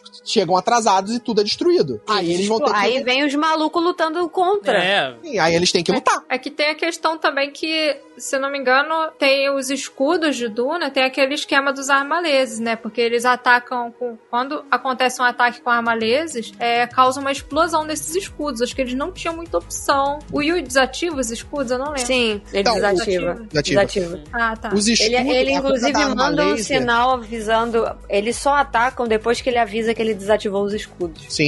E a coisa da arma laser, quando uma. Por que que os escudos, a arma laser, é, tipo aquela coisa, tem tudo a ver com o jihad luteriano, tem a ver com armas bélicas que foram. pararam de ser usadas e por isso eles usam espadas agora por causa da presença do escudo. Por que, que laser é pouco utilizado? Porque quando um laser bate em um escudo, ele causa uma, explo- uma explosão, uma mini explosão nuclear. Só que ela é aleatória. Ela pode acontecer aonde o laser bateu, ela pode acontecer no laser, onde ele foi disparado, ou nos dois. Roleta. Ou seja, né? ou você se fode um pouco, ou você se fode, ou você se fode muito. né? Então, tipo, É lasers não se dão bem com escudos, né? E ninguém tenta, tenta se não arriscar essas duas utilizações. A coisa dos Harkonnen, na primeira cena, quando a Shani tá narrando lá o ataque que eles fazem, e aí eles partem pra cima, e aí as naves soltam aqueles mísseis pra atacar, repara que quando as naves soltam os mísseis pra acabar com os Fremen, tem Harkonnen lutando ali embaixo. Então, eles atiram neles próprios. É foda-se. Não é foda-se, é moda caralho. Os Harkonnen... Eu acho que a gente pode definir essa casa assim, é tipo isso, moda caralho. Então, se você pode cruamente tra- é, traduzir os Atreides como a Europa, como países europeus, né, como ocidentais, os Harkonnen, eles são meio que uma um, um signo, uma representação dos russos, dos soviéticos dentro da história, né, daquela visão do, do- do- dos vilões que os soviéticos tinham naquele período da Guerra Fria. Sim. Então, você pode traduzir os Harkonnen dentro desse contexto é, político que existe como os soviéticos. Tadinho do soviético. Mas os soviéticos faziam isso, né? Na Segunda Guerra foi uma das coisas que eles fizeram. 60, né? Atirar nos seus gente? próprios. É, anos Anos 60. 60. Mas ele usa isso como signos, É. né? Ele não te diz que são, ele não te dá uma relação direta com, né? Como ele não te dá uma relação direta com o Oriente Médio. Apesar de ter uma relação com o Oriente Médio, Exato. você não tem essa conexão diretamente na história, né? Mas ele utiliza signos daquele momento histórico no qual ele tá escrevendo o livro pra fazer essas representações. E ele utiliza-se de história do passado pra trazer vários eh, signos e, e relações que sempre existiram na humanidade, traz isso pra aquele período histórico, traz isso pros anos 60 e que você consegue traduzir facilmente pros dias de hoje ainda. Sim. né? Bom, Eh, tipo, se você pensar, não mudou muita coisa nos últimos mil anos. é verdade. É, Duna, uma das coisas que. Eu não sei se é preocupante ou o que que é, mas a mensagem do livro ela é muito útil mesmo nos dias de hoje. É totalmente relevante. Principalmente essa parte de ecologia, de política, cara. Essa coisa de você não confiar cegamente nos seus líderes. É uma coisa Você que. endeusar líderes políticos, você Exato. colocar É. líderes políticos num pedestal e dizer: esse é o cara que vai me salvar. É o salvador da pátria, né? É, olha aí É. pra você ver. Parece que o. Frank Herbert escreveu vendo 2021 num monitorzinho lá. Escreveu com G1 aberto, né, cara? É. Tipo isso. Será Frank Herbert um viajante no tempo? Olha. Não será? duvido, Não, não sei. duvido. É, Se, se Frank, se Frank Herbert era um viajante no tempo, será que ele contou a história do cavalo de Troia pro JJ Benítez? Olha aí, mais uma coisa pra vocês pensarem aí, ó. Se alguém amar o Volto ver que ele tá loucaço. É. E Sônia, você puxou a questão am- ambiental, né? E antes da gente ir para as considerações finais também.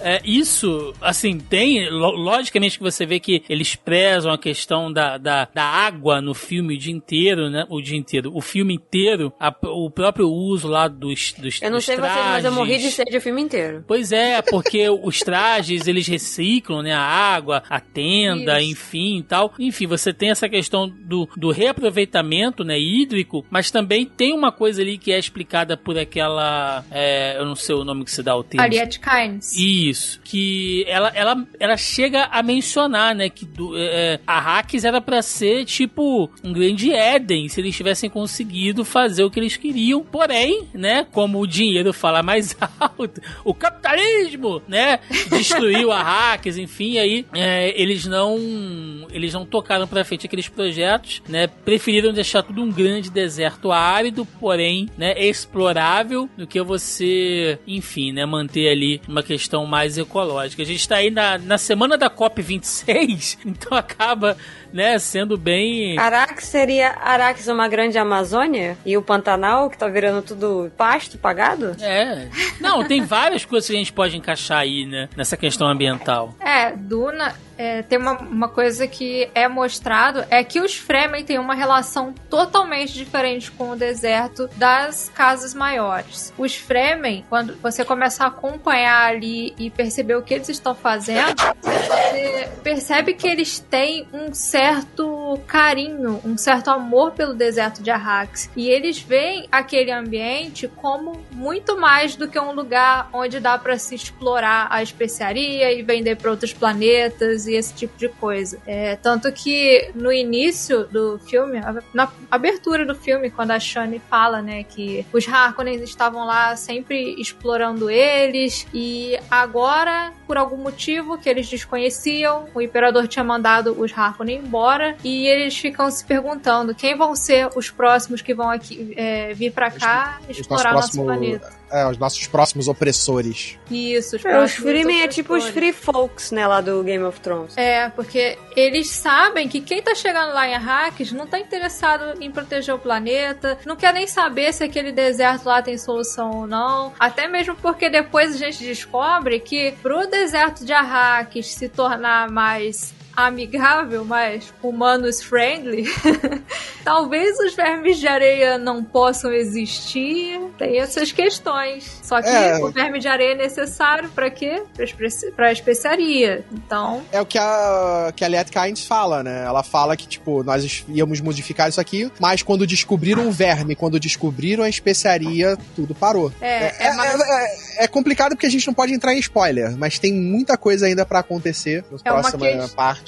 Uma questão assim, dá pra resolver ou ninguém quer resolver porque tem interesses maiores por trás daquilo? ali? É. Amazônia, é isso. É, exatamente. Olha o marco temporal aí. Olha o marco temporal aí. Cadê? É. Mas, mas é. é. exatamente isso. A gente explora ou a gente conserta. Pois é. Exatamente. Pessoal, Se você assinar por baixo é mais ou menos É. isso. Gente, pelas nossas considerações finais, né? A gente acho que falou mais assim do de, de, de- Mas de já coisas tá que vão. acabando, não acredito. É, não, porque tem, Ah, tem a não. parte. Eu tô segurando, porque o, o Voltor tá doido pra soltar um spoiler. A Melissa tá passando mal já, entendeu? Eu tô, eu tô aqui me segurando. E aí é o seguinte. Mas pera, eu só, eu só quero comentar uma cena Ah. que eu- talvez só o Carlos vai, vai entender um pouco a minha aflição. Ó, Porque piadinha É interna, uma coisa- piadinha interna de fã Ah, de ó o grupinho, ó o grupinho. Ah, não, vai. é- não é piada interna, mas é porque é, É uma piada mudança. interna de quem leu Duna. É uma mudança que o Villeneuve fez que me chocou um pouco. Eu vou falar aqui porque o spoiler do primeiro filme tá liberado. Gente, na hora que o Duque morde aquele dente que tava envenenado e o Barão fica dentro da sala, eu fiquei, meu Deus, o Barão morreu. Mataram o Barão no filme. Não acredito. Caraca, Como mudaram a porra da história! Ia ser o único momento que eu ia ficar igual aqueles fãs. Não, mexeram na história toda, não pode isso. Porra, eu, eu tomei. Quando eu vi a primeira vez também, eu fiquei, caraca, porra, como assim? Ele ficou dentro da sala, meu Meu irmão, o velho grudou no teto, mostrando que quem tem cu tem medo, não importa a Aí- posição. Aí Mas eu levei pro lado, tipo, ah, o escudo diminuiu a atuação da- do gás e ele conseguiu sobreviver. Ali, tipo, ok, aí tive, teve o tratamento. A cena de que, inclusive, a cena do tratamento eu achei sensacional. É muito bizarro. Não, é, é, muito, legal. Mas olha só, vocês têm que ver que, tipo, foi como vocês falaram, né? A gente falou isso bem lá no início e tal. Toda uma, uma de Denis aqui, não é o Villeneuve, tá? É o Cada um nosso tem o Denis que merece, né, Melissa? O Denis que merece. É, que a gente falou lá no início, né? O. Ai meu Deus. O lance dos, dos novos fãs e dos fãs que já existiam. Então, esse lance deles dele tentarem atentarem contra a vida do Barão faz muito sentido nos- nas duas frentes. Tanto pra quem tá assistindo a primeira vez, que você vai ficar, putz, beleza, o maluco morreu, mas pelo menos ele vai levar o cara ruim junto com ele. E também pra dar uma sacudida na galera que achou que já sabia de tudo porque leu. Porque ele mudou algumas coisas, ele fez coisas diferentes, entendeu? Porque assim, vamos ser bem sinceros. Por mais que vocês gostem muito do livro, qual é a graça de você assistir uma coisa que é exatamente igual? Que a pessoa não fez nada. Olha, eu, eu não posso falar nada porque eu sou a pessoa que leu o livro dez vezes. Na verdade, mais Não, de dez vezes. Sim, Então, mas assim. É, eu reli o mesmo livro com a mesma história várias e várias Não, e várias eu não tô vezes. falando- eu não tô falando disso, eu não tô falando da história. Eu tô falando de adaptação. Qual é o sentido de você consumir uma coisa que você já conhece em um outro Que formato? não vai te surpreender em Ex- nada. Que não vai te surpreender em nada, que não vai te entregar nada de novo, que não vai te despertar nenhum sentimento. Seja raiva, seja tensão, seja angústia, é, diversão, prazer. Não faz sentido nenhum. Mas isso A é o adaptação cerne, não Melissa. faz sentido nenhum. Mas isso é o cerne da grande discussão se adaptações funcionam ou não, que a galera reclama. Sim, mas eu tô falando justamente isso. Então, assim, ele tinha que propor coisas novas, ele tinha que propor coisas diferentes, sem perder a essência da história. Porque Mas aí tá, sim, mas aí eu vou te passar um outro. Ele não, ele não mudou isso. Porque Não, sim, ele não mudou. Porque quando você, eu vejo o filme, ele removeu coisas. Ok. Mas ele não removeu nada que mudasse a história. Ele, tipo, diminuiu a participação de personagens ou a participação de enredos paralelos que existem no livro. Sim, ele entendeu a mensagem. O, o lance Exato. é que, assim como Entendeu você leu quando você tinha 14 anos, o Villeneuve também leu o livro quando ele tinha 13. Então ele tem essa. Ele tem a, a noção do universo. Ele tem a noção do trabalho do que é pra ser feito, que é uma coisa que a gente sempre bate na tecla quando a gente fala de adaptação. Tem que a ser gente pra só que quer, sabe. Exatamente, a gente só quer que a pessoa que pegue a parada pra adaptar, seja o que for, seja um jogo de videogame, seja um quadrinho, seja um livro, seja qualquer coisa, uma série de televisão que eles vão transformar em filme, a gente só quer que a pessoa que pegue isso pra adaptar seja uma pessoa que entenda desse universo.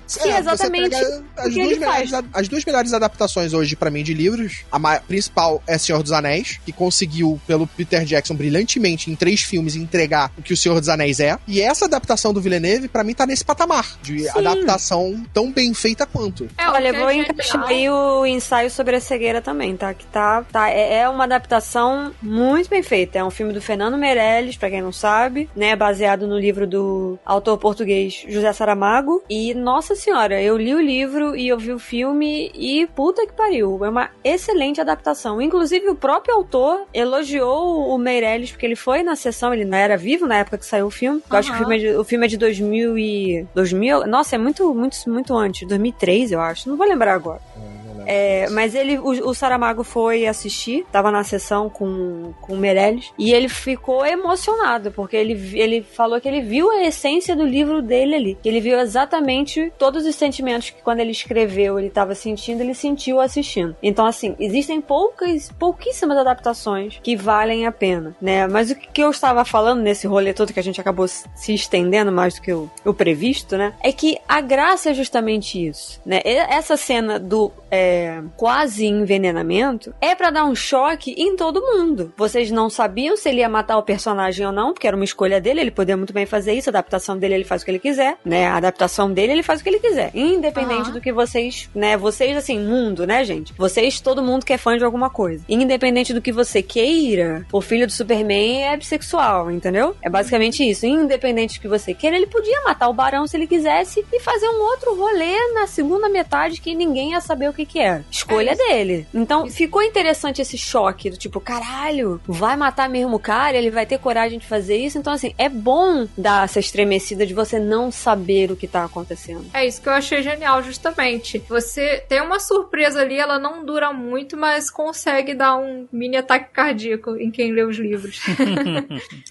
Gente, pra encerrarmos então, o que que acontece, né? Como eu falei, teve essa matéria aí do, no, no Fantástico, lá da, falando sobre Duna, e o Josh Brolin, ele falou uma coisa o seguinte, é que basicamente, assim, a grande diferença de você trabalhar, de, de, de trabalhar em obras que são grandiosas, né? Como, como Vingadores, e trabalhar numa outra obra que é grandiosa como Duna, é que Duna seria tecnicamente algo real, algo de verdade, sabe? A arte real ali, e que Vingadores é um grande teatro de tela verde onde você fica dentro de um estúdio contracenando com o nada, né? Ele, assim, não é que ele desmereceu. Muita gente tá puta pela internet hoje, falando, ah, o Josh Brolin cuspiu no prato que comeu e tal, não sei o quê.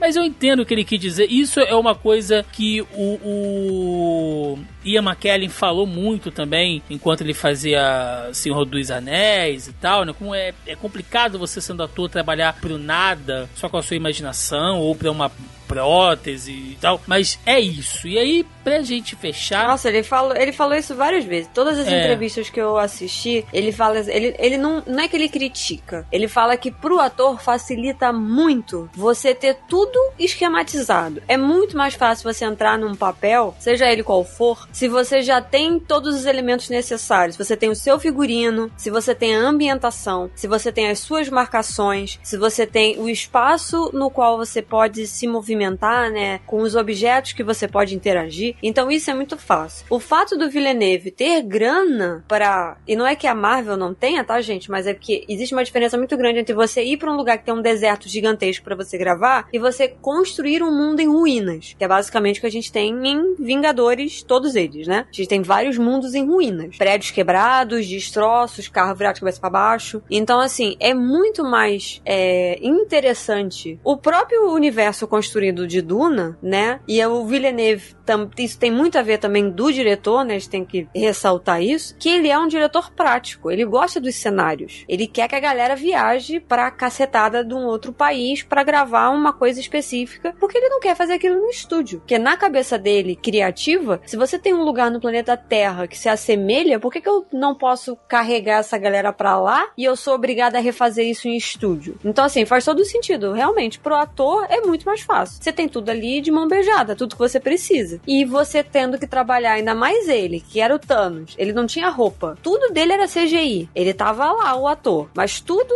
dele era CGI. Tudo em volta dele era CGI. Realmente faz todo sentido o apontamento dele, né? A própria crítica. Não deixa de ser uma crítica, né? Faz todo sentido, gente. Talvez É, se ele pudesse até explorar a própria atuação dele, né? Sem tanto CGI por cima, o cara tem ali é, mais liberdade pra atuar. Talvez isso tenha Sim, pesado. com certeza. É, eu acho que. é, E não é uma crítica pra Marvel, isso é uma crítica com o modo de se, faz, da ma- de se fazer filmes hoje. Por exemplo, você pega o Senhor dos Anéis, que tem bastante CGI, mas, cara, muito dos cenários do Senhor dos Anéis foram construídos. Por exemplo, você vai pra Edoras, que era a cidade do. a cidade capital dos Cavaleiros de Rohan, par- toda aquela parte da cidade que a gente vê lá em cima, onde tem o, o, o palácio e toda aquela parte de baixo da escada, aquilo tudo foi construído lá. Então era real. Você tinha aquele palácio, você tinha as paliçadas, você tinha os casebres, você tinha tudo ali construído.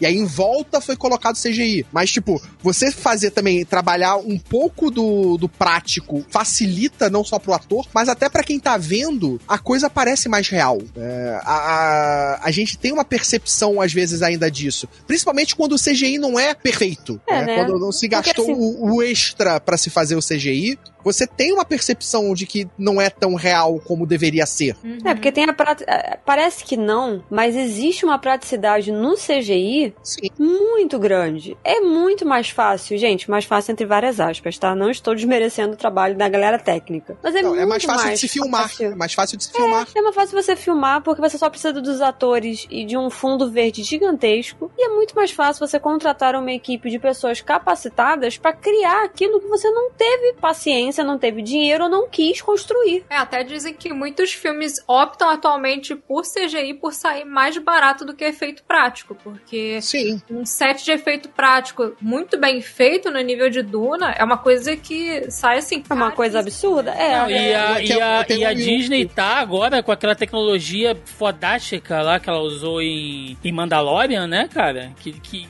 É, na facilita verdade, ainda não mais. é da né? Disney, né? É, ela tá sendo só. Ela, a princípio, acho que tá patenteada pela Industrial Light and Magic. Eu não sei se a Disney comprou a Industrial Light and Magic, mas tá patenteada acho, pela luta Industrial Light and Magic. Só tá sendo usada por enquanto em Mandalorian e em algumas coisas de Star Wars. Eles ainda não saíram dessa área. Mas essa é, não para- essa saíram porque a, a ILM é do, do George Lucas, né? Então só as É. coisas de Star Wars eu acho que a Disney tem, os, tem o direito de usar. Só coisas relacionadas a Star Wars, porque é uma, é uma tecnologia criada pela empresa do, É, do George acabou, Lucas. que foi desenvolvida agora. E realmente, essa tecnologia, ela vai revolucionar muito o modo de se fazer é, gravações, fazer cinema, TV, principalmente TV, porque vai baratear muito você fazer coisas grandes num nível que o Mandalorian foi pra televisão. É, que é a tecnologia da tela. meio que o cenário que é uma tela refletida que se move junto com, o- com os personagens, né? Com a perspectiva da câmera e dos personagens. Então, tipo, isso é, isso é absurdo. A matemática dessa parada eu não faço ideia de como é que eles fazem. É tipo, é uma matemática muito foda que faz com que a câmera perceba a tela, perceba a posição do personagem, no que a câmera move, a tela atrás se move pra se igualar, pra posicionar como se fosse um ambiente Não, é- real. É, é um negócio que casa perfeitamente e poupa uma grana. Só que assim, ao mesmo tempo que você poupa uma grana, né? Não querendo ser a pessimista, mas tem uma galera aí que vai ficar sem trabalho. Ah, Porque a mas isso galera é- que é chamada, né? Mas é sempre assim, né? É o ciclo É. da vida. Exato. Mas é. assim, mas aí o que, que vai acontecer é que os filmes, talvez, né, tá, gente? Talvez isso vá acontecer, igual a minha teoria tirada do cu do, do Harrison Ford, mas que eu acho que é muito real. É, eu acho que filmes que utilizam de efeitos práticos, e efeitos práticos que eu diga pode ser a construção, ou simplesmente vocês usar uma locação inteira que seja inteiramente construída, seja uma rua, seja uma cidade, uma vila, enfim, qualquer coisa. Eu acho que daqui pra frente vai ter, tipo, uma, uma linha divisória muito mais nítida em relação a isso. E vai dar-se um valor é, a mais pra. Ah, não, mas porra, esse cenário é real, aquele cenário não é real. Então eu acho que, tipo, isso é uma coisa que vai começar a se discutir. Já está sendo discutida, Mas mas, já- vai já se tá- discutir mais ainda fazendo essa comparação. E, inclusive, talvez muitos atores decidam trabalhar em certos projetos ou não, pautados em cima disso. Sim. É, não, a gente teve agora o caso lá dos acidentes que tem rolado, de vários, quase uma greve acontecendo. Muita coisa vai mudar no modo de se fazer cinema nos Sim. próximos anos. É verdade. É, muita coisa vai ser mexida, principalmente no, quesito técnico, vai ser mexido. É, mas a coisa do prático, tem muita gente que trabalha ainda com o prático. Por exemplo, o George Miller, o Mad Max Fury Road, Nossa. boa parte dos efeitos de, de todas as cenas utilizaram efeitos práticos, Sim, né? os carrinhos carros eram são todos reais ali, os carrinhos. tudo real. Então, tipo, ainda existe a galera que faz isso hoje e é uma galera ainda bem grande, né? Mas a Marvel, eu já vejo que não é um filme de diretor. Nenhum filme da Marvel é filme de diretor, é um filme de Ah, estúdio. não, claro, é. É filme de produtor. Então, se dá pra baratear, se a gente tem como baratear, vamos baratear porque é melhor. É, eles querem fazer tudo do jeito mais prático e mais rápido possível. E É, porque, Exato. gente.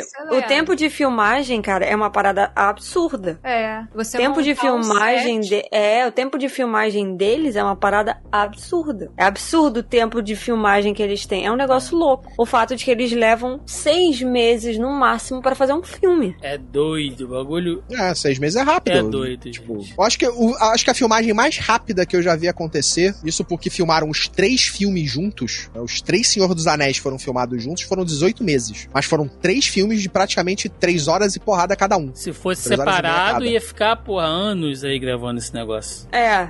E aí eu acho que ele foi até esperto em fazer tudo em sequência. É, ele teve a grana pra fazer tudo em sequência, né? É. O que eu acho que foi uma sacanagem que fizeram com o Villeneuve, que já poderia estar com tudo É. filmado, se tivessem é. liberado a condição É pra ele fazer isso. Na real, eu acho que foi bem aposta. Não, foi, Isso foi, total. Foi total aposta. Total, do tipo, ele estava. Villeneuve, essa é a tua chance. certo. É a tua Exatamente. chance, é a tua última chance. Você Se fez joga, Blade Runner, foi um fracasso, ó.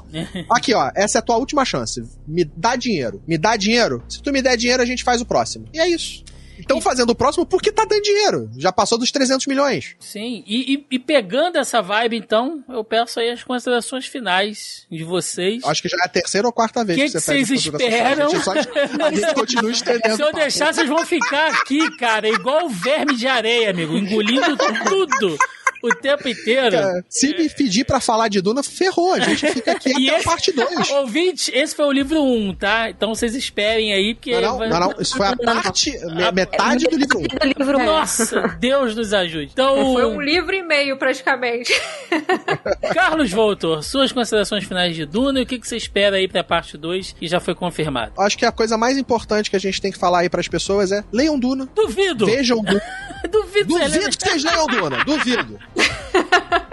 É. Leiam Duna, vejam Duna. Duna é muito bom. Eu acho que é é a melhor ficção científica, pelo menos pra mim, é o melhor livro de ficção científica. Eu acho que é um livro que trabalha muitos elementos que são importantes pra nossa vida, pro nosso conhecimento, né? Para abrir na nossa mente pra entender aonde a gente vive. É, o filme, se não quer ler, vejam o filme pelo menos, que tá muito bem feito, tá maravilhoso. E eu espero a continuação seja tão boa quanto. Que feche dessa história de uma maneira tão boa, tão maravilhosa que a gente tem aí o Villeneuve fazendo a parte 3, parte 4, parte 5, sei lá, e parte 6, pra fechar a primeira série de livros A de primeira trilogia épica. sextologia, né? Não, acho que a, a primeira trilogia, a primeira, os primeiros três livros dá pra fechar em quatro filmes. Você fecha em quatro filmes fácil. Quatro o livro filmes de- 2 e 3 você faz em duas quase partes três também. horas cada filme também, né? Tem que.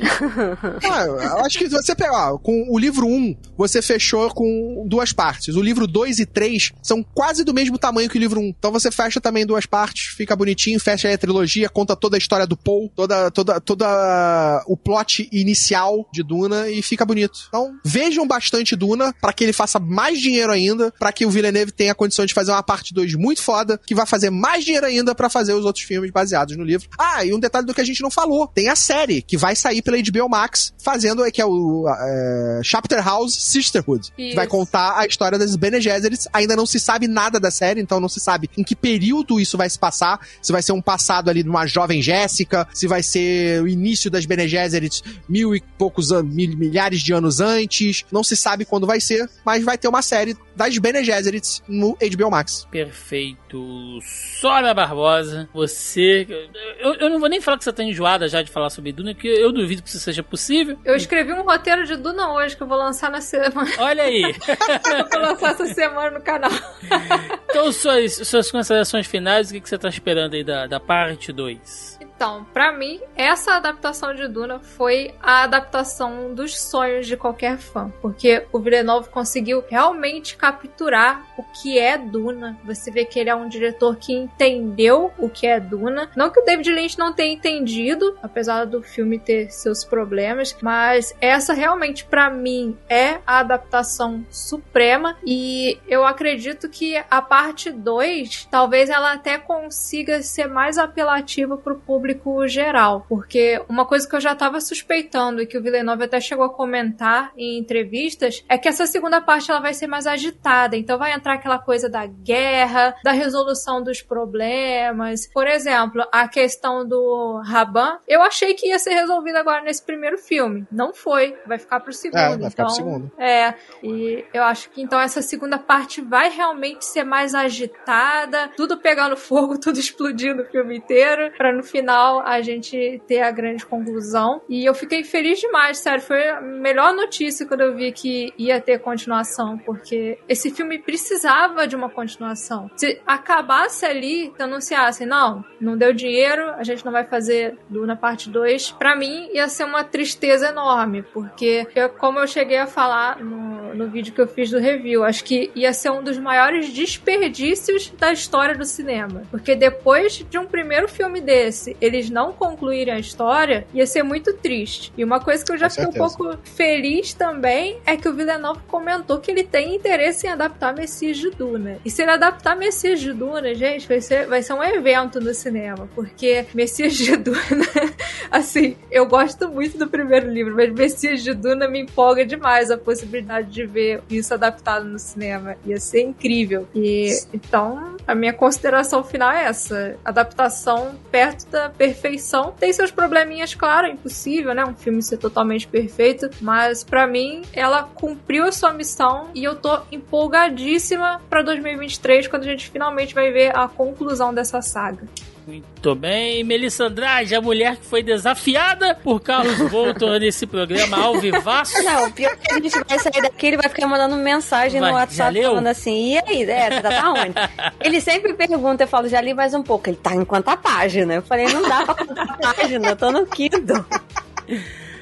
As páginas são diferentes, não tem como. Suas considerações aí, o que, que você tá esperando da próxima parte que você nem acabou de ler a primeira?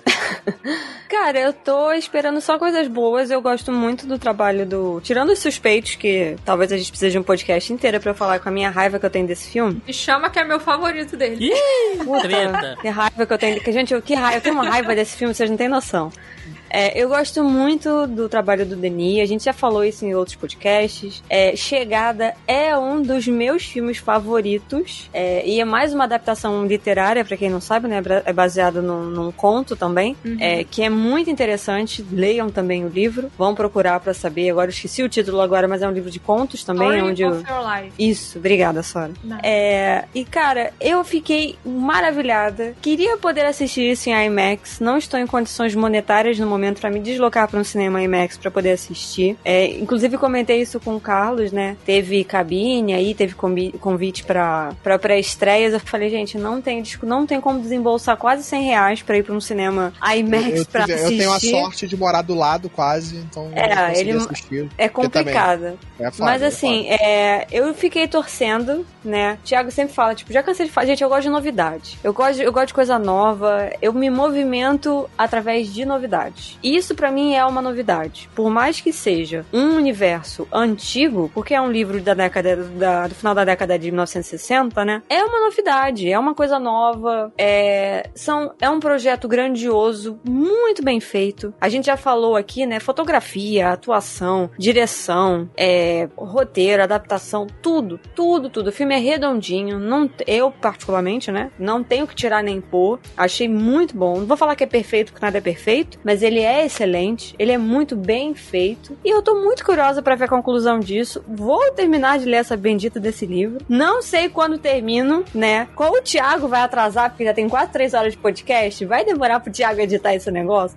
Talvez Não, eu mas consiga vai, vai ser, eu vou- eu editar mais rápido esse, só pra. Olha só que filho da puta. É, é aquilo, né? Quero ter, tem que terminar. O desafio foi terminar o livro até o podcast sair. Esse Olha era o desafio. Cada podcast geralmente é quinta ou sexta-feira. Então até quinta amanhã ou sexta-feira amanhã é feriado, você vai estar tá, Aí, aí de bobeira. Thiago Almeida, tu não me inventa, não. Amanhã eu Porque eu vou em Caxias te enfiar na areia de Caxias. Vou dar um gás. Não, não inventa. Mas assim, é isso, gente. Eu tô esperando, tô curiosa. Óbvio que, né, devido às devidas proporções, realmente não dá pro filme sair ano que vem, né? Tá muito em cima aí. Tem a agenda dos atores, né? É, eu só digo que sem corpo não tem morto. Então, assim, pessoas que o corpo não apareceram talvez vão voltar. Eu tô curiosa pra ver aí, né? Se vai voltar ou não, porque não tem corpo, não. Gente, sem corpo não tem morto. A gente já Sim. sabe disso. Então. Só, só saber, só saber essas coisas. Vai ler, vai ler, vai ler. Tem corpos também que não apareceram e que vão aparecer. É, louco. isso também. Mas aí, mas é beleza. Se apareceu o corpo, tá morto. Por enquanto, não tem corpo de ninguém. Então, não assim, tô falando corpo de morto, corpos de vivos. ô Jesus. Mas aí, e vamos ver se a minha teoria lá funciona, né? Se a minha teoria louca da mulher que é a filha que vai casar e é o imperador lá depois, vamos ver. Meu Deus. Eu, eu- Gente, eu vou chegar a canela aqui, peraí. eu só quero ver quando, quando a Melissa chegar no final, o baque que ela vai tomar descobrindo tudo que tá acontecendo e fazendo as conexões de tudo que ela tava pensando com o que tá acontecendo Mano, de eu vou, verdade. fazer um, eu vou fazer uns 30 stories. Vocês vão ter que me seguir lá no É Instagram. o próprio meme da Nazaré, né? Aquele meme da. Né? É. Tô vendo todas as engrenagens aqui funcionando.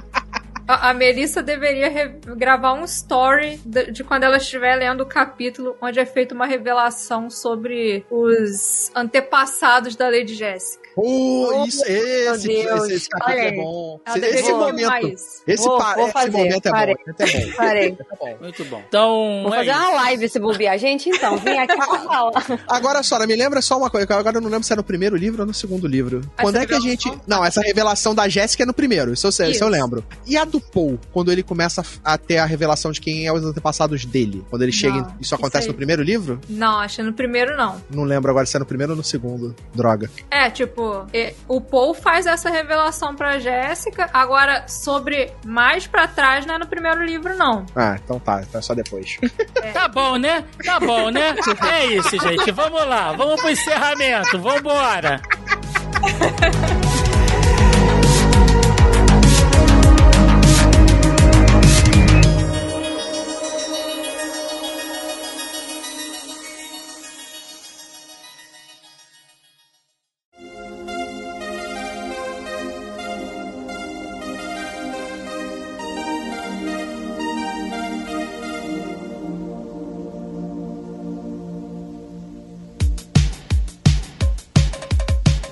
chegamos ao final de mais um Zoneando Podcast, onde falamos sobre um pentelhagésimo do que é a história de Duna nesse primeiro filme aí de 2021, em direção de Denis Villeneuve. Trouxe pra gente esse universo maravilhoso de Duna. Acho que a gente falou bastante aqui, não só do filme em si, mas das influências, porque, meu amigo, é muita coisa, hein? A gente precisa falar muito. Esse time ainda vai voltar aqui pra aprontar muitas confusões. Aí, como já diria o, o narrador Na da, areia. da sessão da tarde, né? Aprontando grandes confusões na areia. A gente ainda vai fazer muito isso por aqui, porque com certeza vai ter muita coisa pra comentar. Então, aquele momento pra recadinhos, jabás aí, o que vocês tiverem. Melissa Andrade, a desafiada, seu momento. É isso, gente. Tamo lá na Twitch. Eu tirei uma semana de pausa aí, eu tô reformulando as coisas do canal. Tô terminando o layout novo.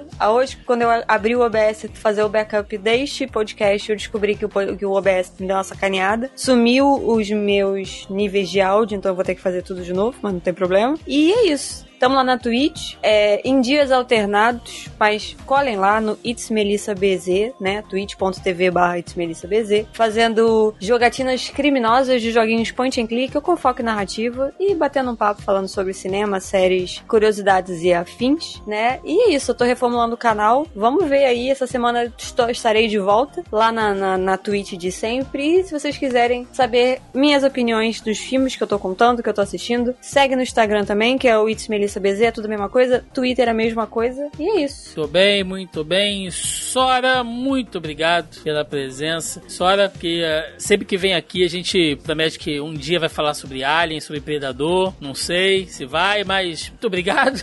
Tiago, no final do podcast, você vai estragar Correndo o risco, coisa, tô- tô- correndo o risco de Sou- perder sou- a porra da gravação sou- inteira falando de. Sou um homem que vive no limite. Então, ah, muito obrigado aí por você ter disponibilizado aí o tempo. Sei que tá, tá cheio de coisa pra fazer ainda, vai falar sobre Duna, vídeo. Eu sei que ainda vai sair muito conteúdo lá no Central Pandora. Então, muito obrigado. Espero que você tenha curtido e dá o jabá aí pra galera que quer saber mais desse mundinho da ficção científica. Então, eu que agradeço, porque eu tava doida pra falar desse filme. Depois que eu assisti, nossa, eu quero falar sobre esse filme com todo mundo. Eu saí da sala de cinema. A igreja, a igreja da. Sora aí, ó.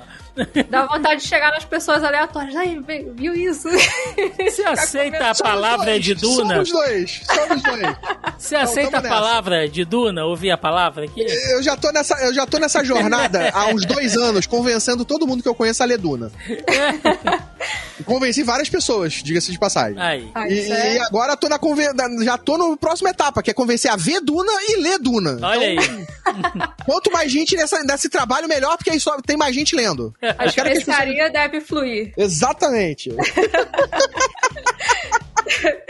Então, gente, quem gosta de ficção científica, Duna, Alien, Predador, Robocop, Juiz Dredd, todo tipo de loucura, até dos clássicos, passa lá no Central Pandora, que é o nosso canal de ficção científica no YouTube. Só procurar lá o ETzinho Roxo, que toda semana tem coisa pra caramba de ficção científica. Tá com vídeo de Duna pra sair. Eu tenho, inclusive, lá no canal uma série chamada O Universo de Duna Explicado, que eu comecei justamente quando eu estava lendo o livro e comecei a ficar muito confusa com tudo. E pensei, poxa, seria legal se as pessoas pudessem entender certas coisas antes de chegar a hora. Talvez incentivasse mais gente a seguir em frente com a história. Então eu comecei ali uma série explicando, né, conceitos do universo de Duna, justamente focando nas pessoas que estão começando e poderiam ali começar a ficar confusas e acabar desistindo. Então foi como uma forma de incentivar as pessoas a continuarem lendo Duna e apresentar esse universo. Tem muitos inscritos lá do canal também que não faziam ideia do que era Duna e falaram: Poxa, comprei o livro porque eu vi aqui seu vídeo.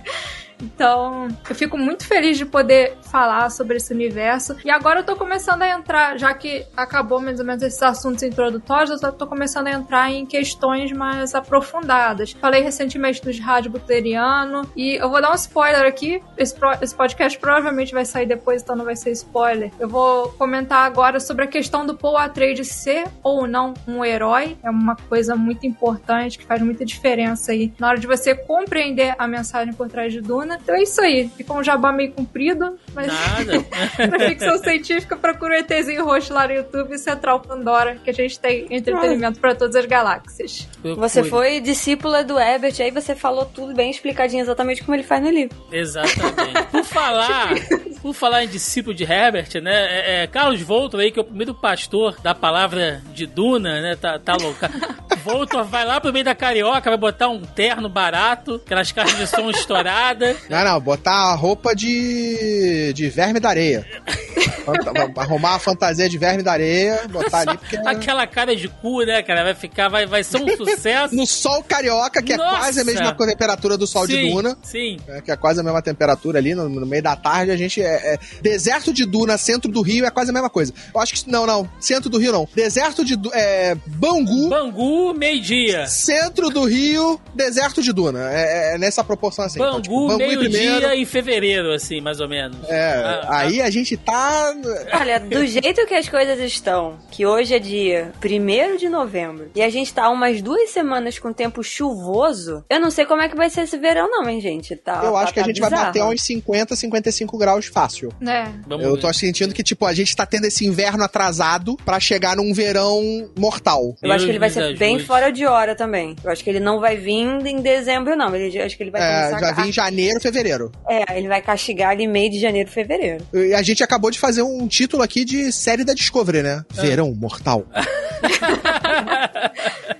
Então, Carlos Volta, muito obrigado pela sua participação mais uma vez e faz seu jabá aí, meu velho. Então, me sigam aí nas minhas redes sociais, arroba Carlos Voltor no Twitter e no Instagram, onde eu posto coisas sobre filmes, séries, pessoais, é, bate-papos e outras coisas.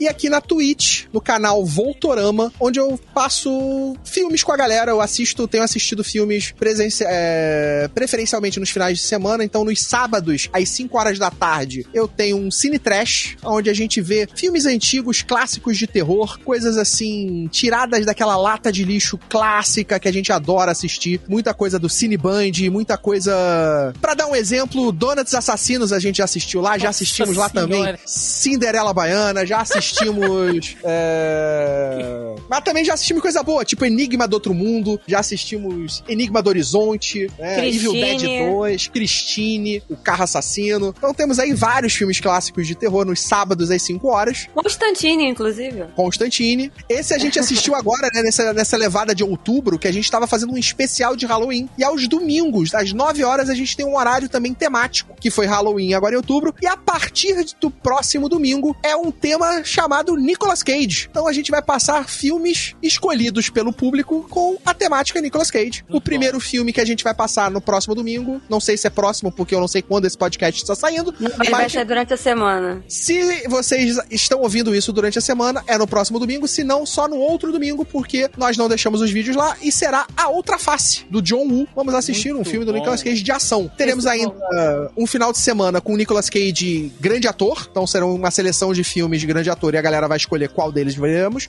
Teremos Nicolas Cage galhofa, que vão ser os filmes atuais do Nicolas Cage, né? E teremos também Nicolas Cage, qual era o outro, outro tema? Era Nicolas Cage herói, Nicolas Cage galhofa e Nicolas Cage Moda caralho, né? terror. Tem o Nicolas Cage terror, né? Pra manter a tradição do canal de ser terror, a gente tem o Nicolas Cage terror, que tem aí alguns filmes bem interessantes dele na, na temática terror. Muito bom. Nicolas Cage, um, um homem injustiçado por muitas. A única coisa que não dá pra ver do Nicolas Cage é o sacrifício, porque é muito ruim aquele filme, mas no geral Eu assisti essa semana Willy Wonderland. No Nossa. caso, semana passada. É, é um filme ruim, mas que você, tipo, fica olhando pra ele e pensa: caraca, eu vi isso mesmo.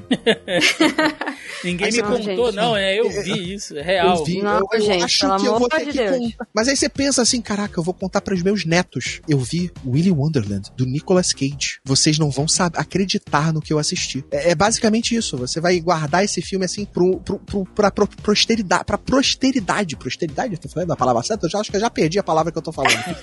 eu nem sei mais se eu tô falando a Tirando canela, né? Tiago, encerra. Acabou, acabou. Vamos lá. Gente, recadinhos de sempre. Essa semana eu, eu já sabia, eu cheirei páprica aqui em casa e eu tive uma visão de que esse podcast ficaria gigante e por conta disso nós não tivemos aqui a nossa sessão, o nosso bloco, o nosso mini bloco, na, na verdade, das perguntas e comentários dos nossos caros e nobres ouvintes lá no grupelho do Zoneando Podcast, né? Mas se você tá ouvindo esse programa e não faz parte, tá marcando bobeira, o link tá na postagem aí logo abaixo ao player, ou você entra aí no Facebook, procura lá, Zoneando Podcast, que você Aproveita acha. enquanto ainda tem Facebook. Aproveita enquanto ainda tem o Facebook, tá? O nosso grupelho tá lá, a galera troca ideia, deixa perguntinha, deixa comentário. E- Inclusive, participe da nossa intervenção pra gente É. limitar o tempo do Thiago na internet. Né? Se Eu tô- eu você tô- está curioso, você quer saber do que, que eu tô falando, vai lá no grupo, vou deixar esse gancho aqui. Está tendo uma intervenção pro Thiago parar de chafurdar no chorume da internet, então vá lá Virou- participar da intervenção, Virou por favor. um vício, Melissa. Eu não consigo. pra quem não sabe, pra quem tá por fora, eu, eu, eu agora estou frequentando os grupos do Telegram da galera Bolsominion e do QAnon brasileiro. É Meu cada Deus. teoria Não da conspiração. isso, Por quê? Por olha, quê? olha, Vocês entendem eu, agora o Então, negócio da intervenção aí? Vem cá, você tá, você tá, tua vida tá boa, tu tá milionário, Olha. tu tá ganhando. Tu tá, tipo, tu tá sentado numa praia deserta, tomando uma Muay Thai e não avisou pra ninguém. Por que, que você tá fazendo isso com você? Por que, Olha, que você tá eu acho- procurando coisa? Que que é isso? Que que é Acho que isso? vale a pena alguém roubar os dados do Thiago, ligar lá pra operadora de internet. Exatamente. dele. É, é, isso aí. Rapaz, rapaz, vou falar uma coisa aqui pra vocês. Ni- nenhuma, nenhuma dessas histórias de ficção científica, nada disso bate as teorias maravilhosas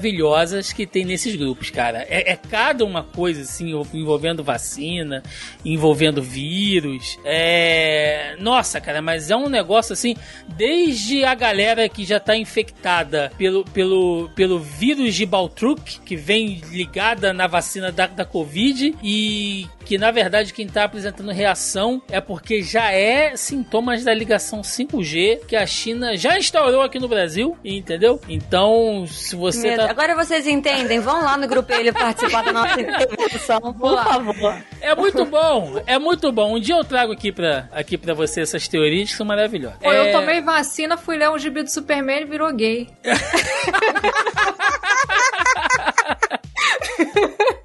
O Ah, eu Superman. tinha tomado vacina, eu tomei vacina, eu comecei a ver sentido do pica-pau amarelo e achei a cuca atraente. Olha aí, depende, depende. Acontece, acontece. Se, se a Cuca for a, a, a- Ai meu Deus, que fez Cidade Invisível, a. Aí, ah, é, aí Alessandra precisa- Negrini. é, Alessandra Negrini. Se a Cuca for Alessandra Negrini, meu amigo. É verdade, é verdade. A Cuca te Mas pega. é porque você tem tranquilo. aquela. é, Exatamente, te pega daqui, te pega de lá. E pega de todo jeito que ela quiser. Eu não sei como é que continua essa música. A Cuca te pega, te pega daqui, te pega de lá. Também não E sei. Não depois? sei. Não Não, sei. sei, é porque que é? a minha mãe, quando era criança, ela me botava medo com essa música. Não sei Então, porque depois que a não Cuca pega também, aí já não adianta mais. É... Não importa, não importa. Gente, é isso. Você encontra o Zoneando Podcast nos principais agregadores e aplicativos de podcast. Estamos também no Deezer e no Spotify, claro, aqui na nossa casa, no zonae.com.br, onde você acha nossos outros programas aí também, nossos parceiros. Enfim, além disso, também o Zonae está nas principais redes sociais: Facebook, Instagram, YouTube e no Twitter também. Eu tô querendo gravar alguma coisa sobre Duna aí, porque eu mostrei aqui que eu não tô nem um pouco capacitado para falar sobre Duna, mas de repente, eu não sei, chamo aí. Vai ler o livro, caralho. Chama o Carlos Voltor, chama a Sora, a gente faz um collab, não sei, alguma coisa. Leia o livro, Thiago. Mas, mas aí não vai dar Leia tempo, gente. livro. Eu vou ler. Eu vou, eu vou Dá ler só. tempo, eu vou dá ler tempo. Eu li só- o livro em com 14 anos em 4 dias. Eu dá ler- tempo. Porra, olha, o tempo que eu tinha quando eu tinha 14 anos, que saudade.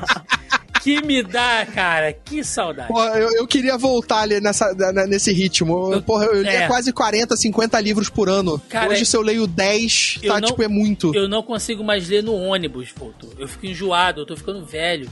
Ah, eu- ah, vai pelo meu lado. Eu nem pego mais ônibus. Eu não consigo sair de casa pra pegar ônibus. então- Seria ótimo. Eu me Gente, senti vitoriosa por ter conseguido ler um livro de 300 páginas em um mês. olha, é vitória. Ho- Hoje em dia é vitória, é vitória. É. Gente, é isso. Deixa nos comentários aí suas opiniões sobre Duna, o que, que vocês acharam desta maravilhinha da obra aí trazida, adaptada por Denis Villeneuve, o que, que vocês esperam aí pra continuação. É isso, gente. Ficamos por aqui e até semana que vem. Um abraço e até mais. Valeu! Valeu, tchau, tchau. pessoal. E não Leia cheire Duna. especialistas. Leiam Duna. Leiam.